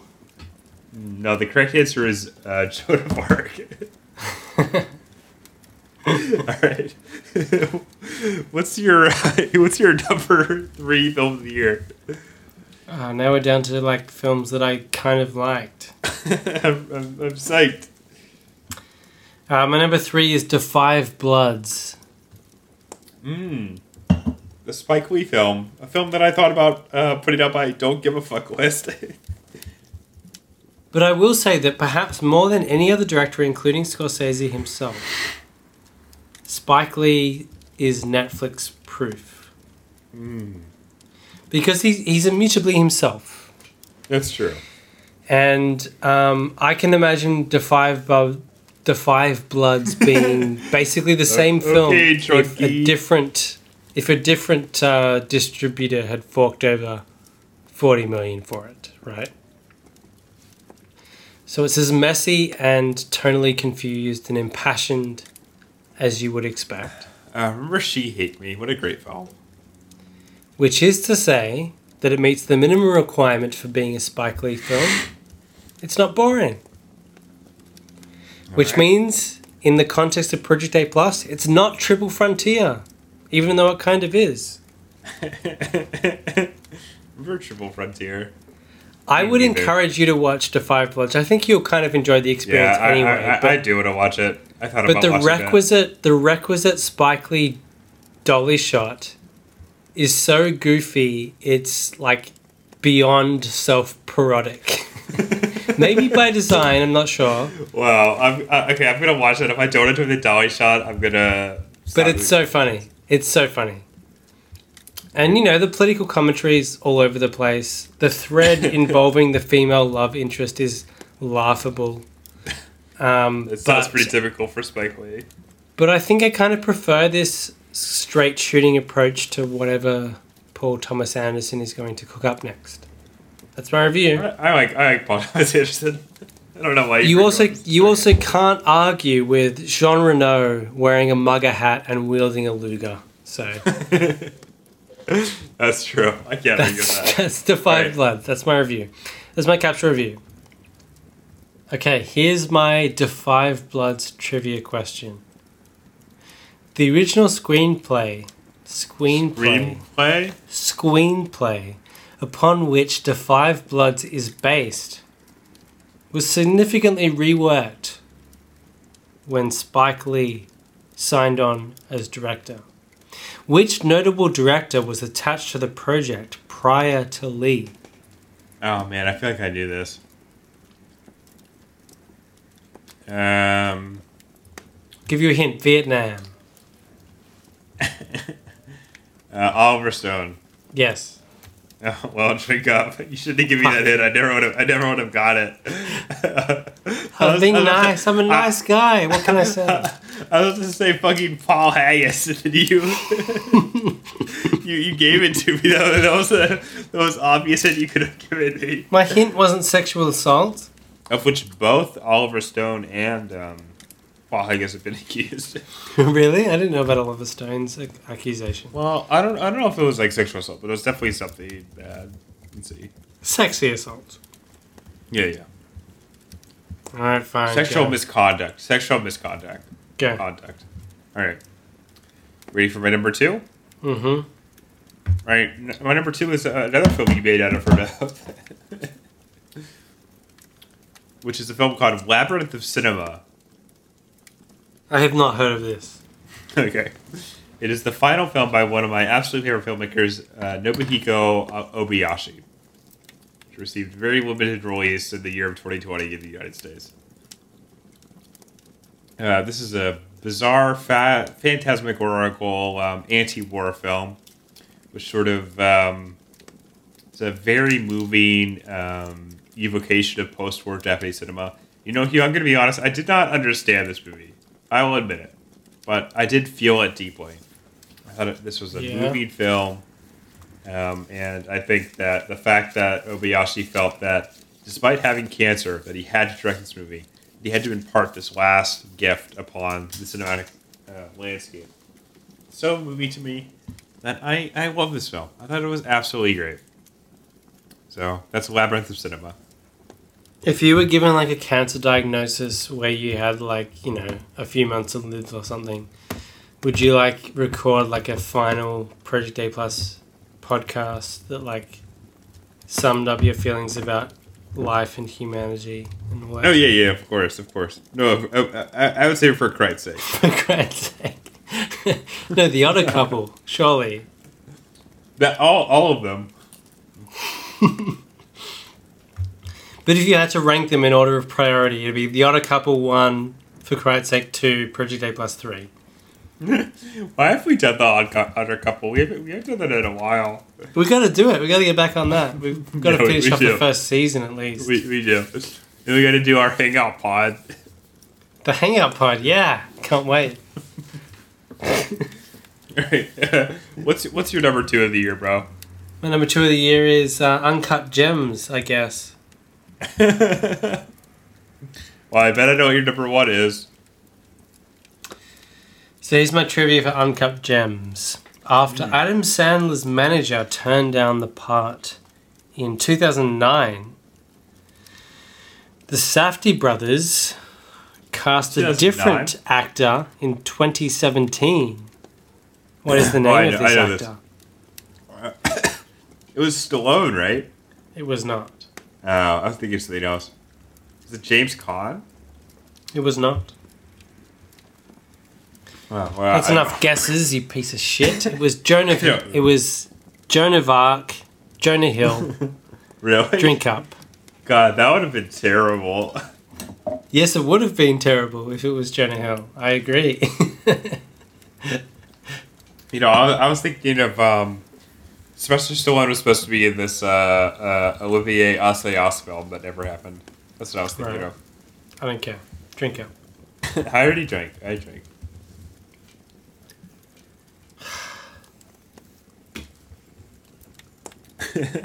I really want to edit Wiki, uh, Sylvester Stallone's Wikipedia page so it says Sylve- Sylvester the Italian Stallion Stallone. Mm, Wouldn't that be funny? no. I think it would be. Are you ready for my number one? Sylvester Stallone's porn career was funny circa like 2005. Are you ready for my number one? Yes. okay, here we go. my number one of the year is Steve McQueen's Mangrove. A uh, brilliant evocation of um, the uh, West Indian community in Britain in the 1960s. Uh, that is urgent and deeply felt and um, feels very warm um, and which basically weaponizes the qualities about Steve McQueen's films that I haven't liked in the past. Uh, a certain coldness, a vaporousness, a distance from the subjects, and uses it to depict the brutal armor of the, uh, of, of the racist British police. Um, I thought this film was moving, uh, very exciting, and um, a wonderful riposte to the uh, liberal uh, shit of the trial of the Chicago Seven. So I quite Hmm. enjoyed this film, and it is my favorite film of this year.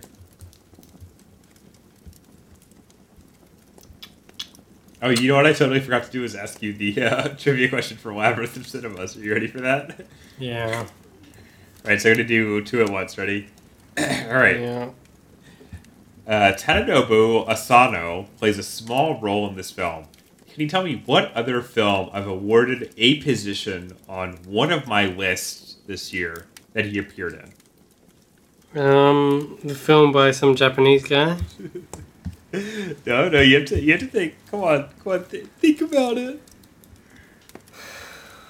I can only remember the red spectacles, which I know he wasn't in because that was ages. He ages was ago. not, he was not in that. That was before he was uh, a name. Hmm. Is that your guess? Yeah, because I can't remember the other names of the films that you mentioned. Well, the correct answer is Love and Pop. He plays Ah, a yeah, rapist. He plays a rapist in that film. Okay, fair enough. Yum. Great. And are you ready for my mangrove question? Mm-hmm. This one you might get right. All right. One of the members of the cast of this film very recently found himself in a bit of hot soup by making an anti-vaccination video. Can you tell me which cast member I am talking about? Of what? Of Mangrove, Ah, my number one film of the year. yes. I know who it is, but I don't remember her name. Well, I cannot give you uh, the points for that. Yeah, I remember this, but I don't remember her name, honestly. Oh, the correct answer is Letitia Wa- Wright. So drink up. Ah, fucking hell. I still don't remember her name. It's not a very memorable name. Letitia Wright. Tisha Wright. All right. What's your number one film of the year? Number one, my Can favorite I film guess? of Can I 2020. guess? Can I guess? Yes, correct. All right. Oh, Can I, can I do a Bob Odenkirk voice? Let me, let me try it. Correct, you're correct. Wait, can I get a? Uh, uh, look at you, my my Little Women. Yes, correct. It's Little Women. Great, great film. The director of that great film, Greta Gerwig, was brought up in which religion? Um, how specific do I need to be? The name of the religion is all I need. uh, I would say Christianity. nope. Yeah. Uh, it is apparently Unitarian Universalism. That's a form of Christianity. I think. No, it's not. I think it is. It's not. I think it is. It's not. It's not. it It's not a form of Christianity. I think it's a form of Christianity. It's not. I think it is. It's not. Let's look it up. It's now. not a. It's a. It's not a religion if it's secular. What the fuck is that bullshit? No, no, no. It's, it's a religion, but it's like secular in the sense that it's not Christian. Fuck, what the fuck is this bullshit? well, it could be Christian. Okay, you ready for the? You ready for this paragraph on? I'm not going to did try I to even find that information? It's on Wikipedia. I, I'm looking it up right now. The okay, you ready? The beliefs of individual Unitarian Universalists range widely, including atheism, agnosticism, pantheism, panentheism, pandeism, deism, humanism. Are you ready for this? Judaism, and what what religion to you? Uh, Christianity. So she could have been raised a a Christian. Drink up. No way. Drink up. No, I'm not going to. Not until you prove that she was not raised as a Christian. Drink up. It's a liberal religion. So what? It includes some. You can be a Christian and be a Unitarian Universalist. It means that you can be both. It doesn't mean that like the Christianity is part of. But the but th- that's not the question. The question is what religion was she brought up in? That's the religion she was brought up into. That's like according to Wikipedia. It doesn't say she's brought up Christian. It says she was brought up but she this could have been. specifically. She could have been. Because there's a separate religion called Christian Universalism. This is Unitarian Universalism. Let's just look up Greta Gerwig Christianity. She went to an all boy, uh, all, all a Catholic school. So Drink up.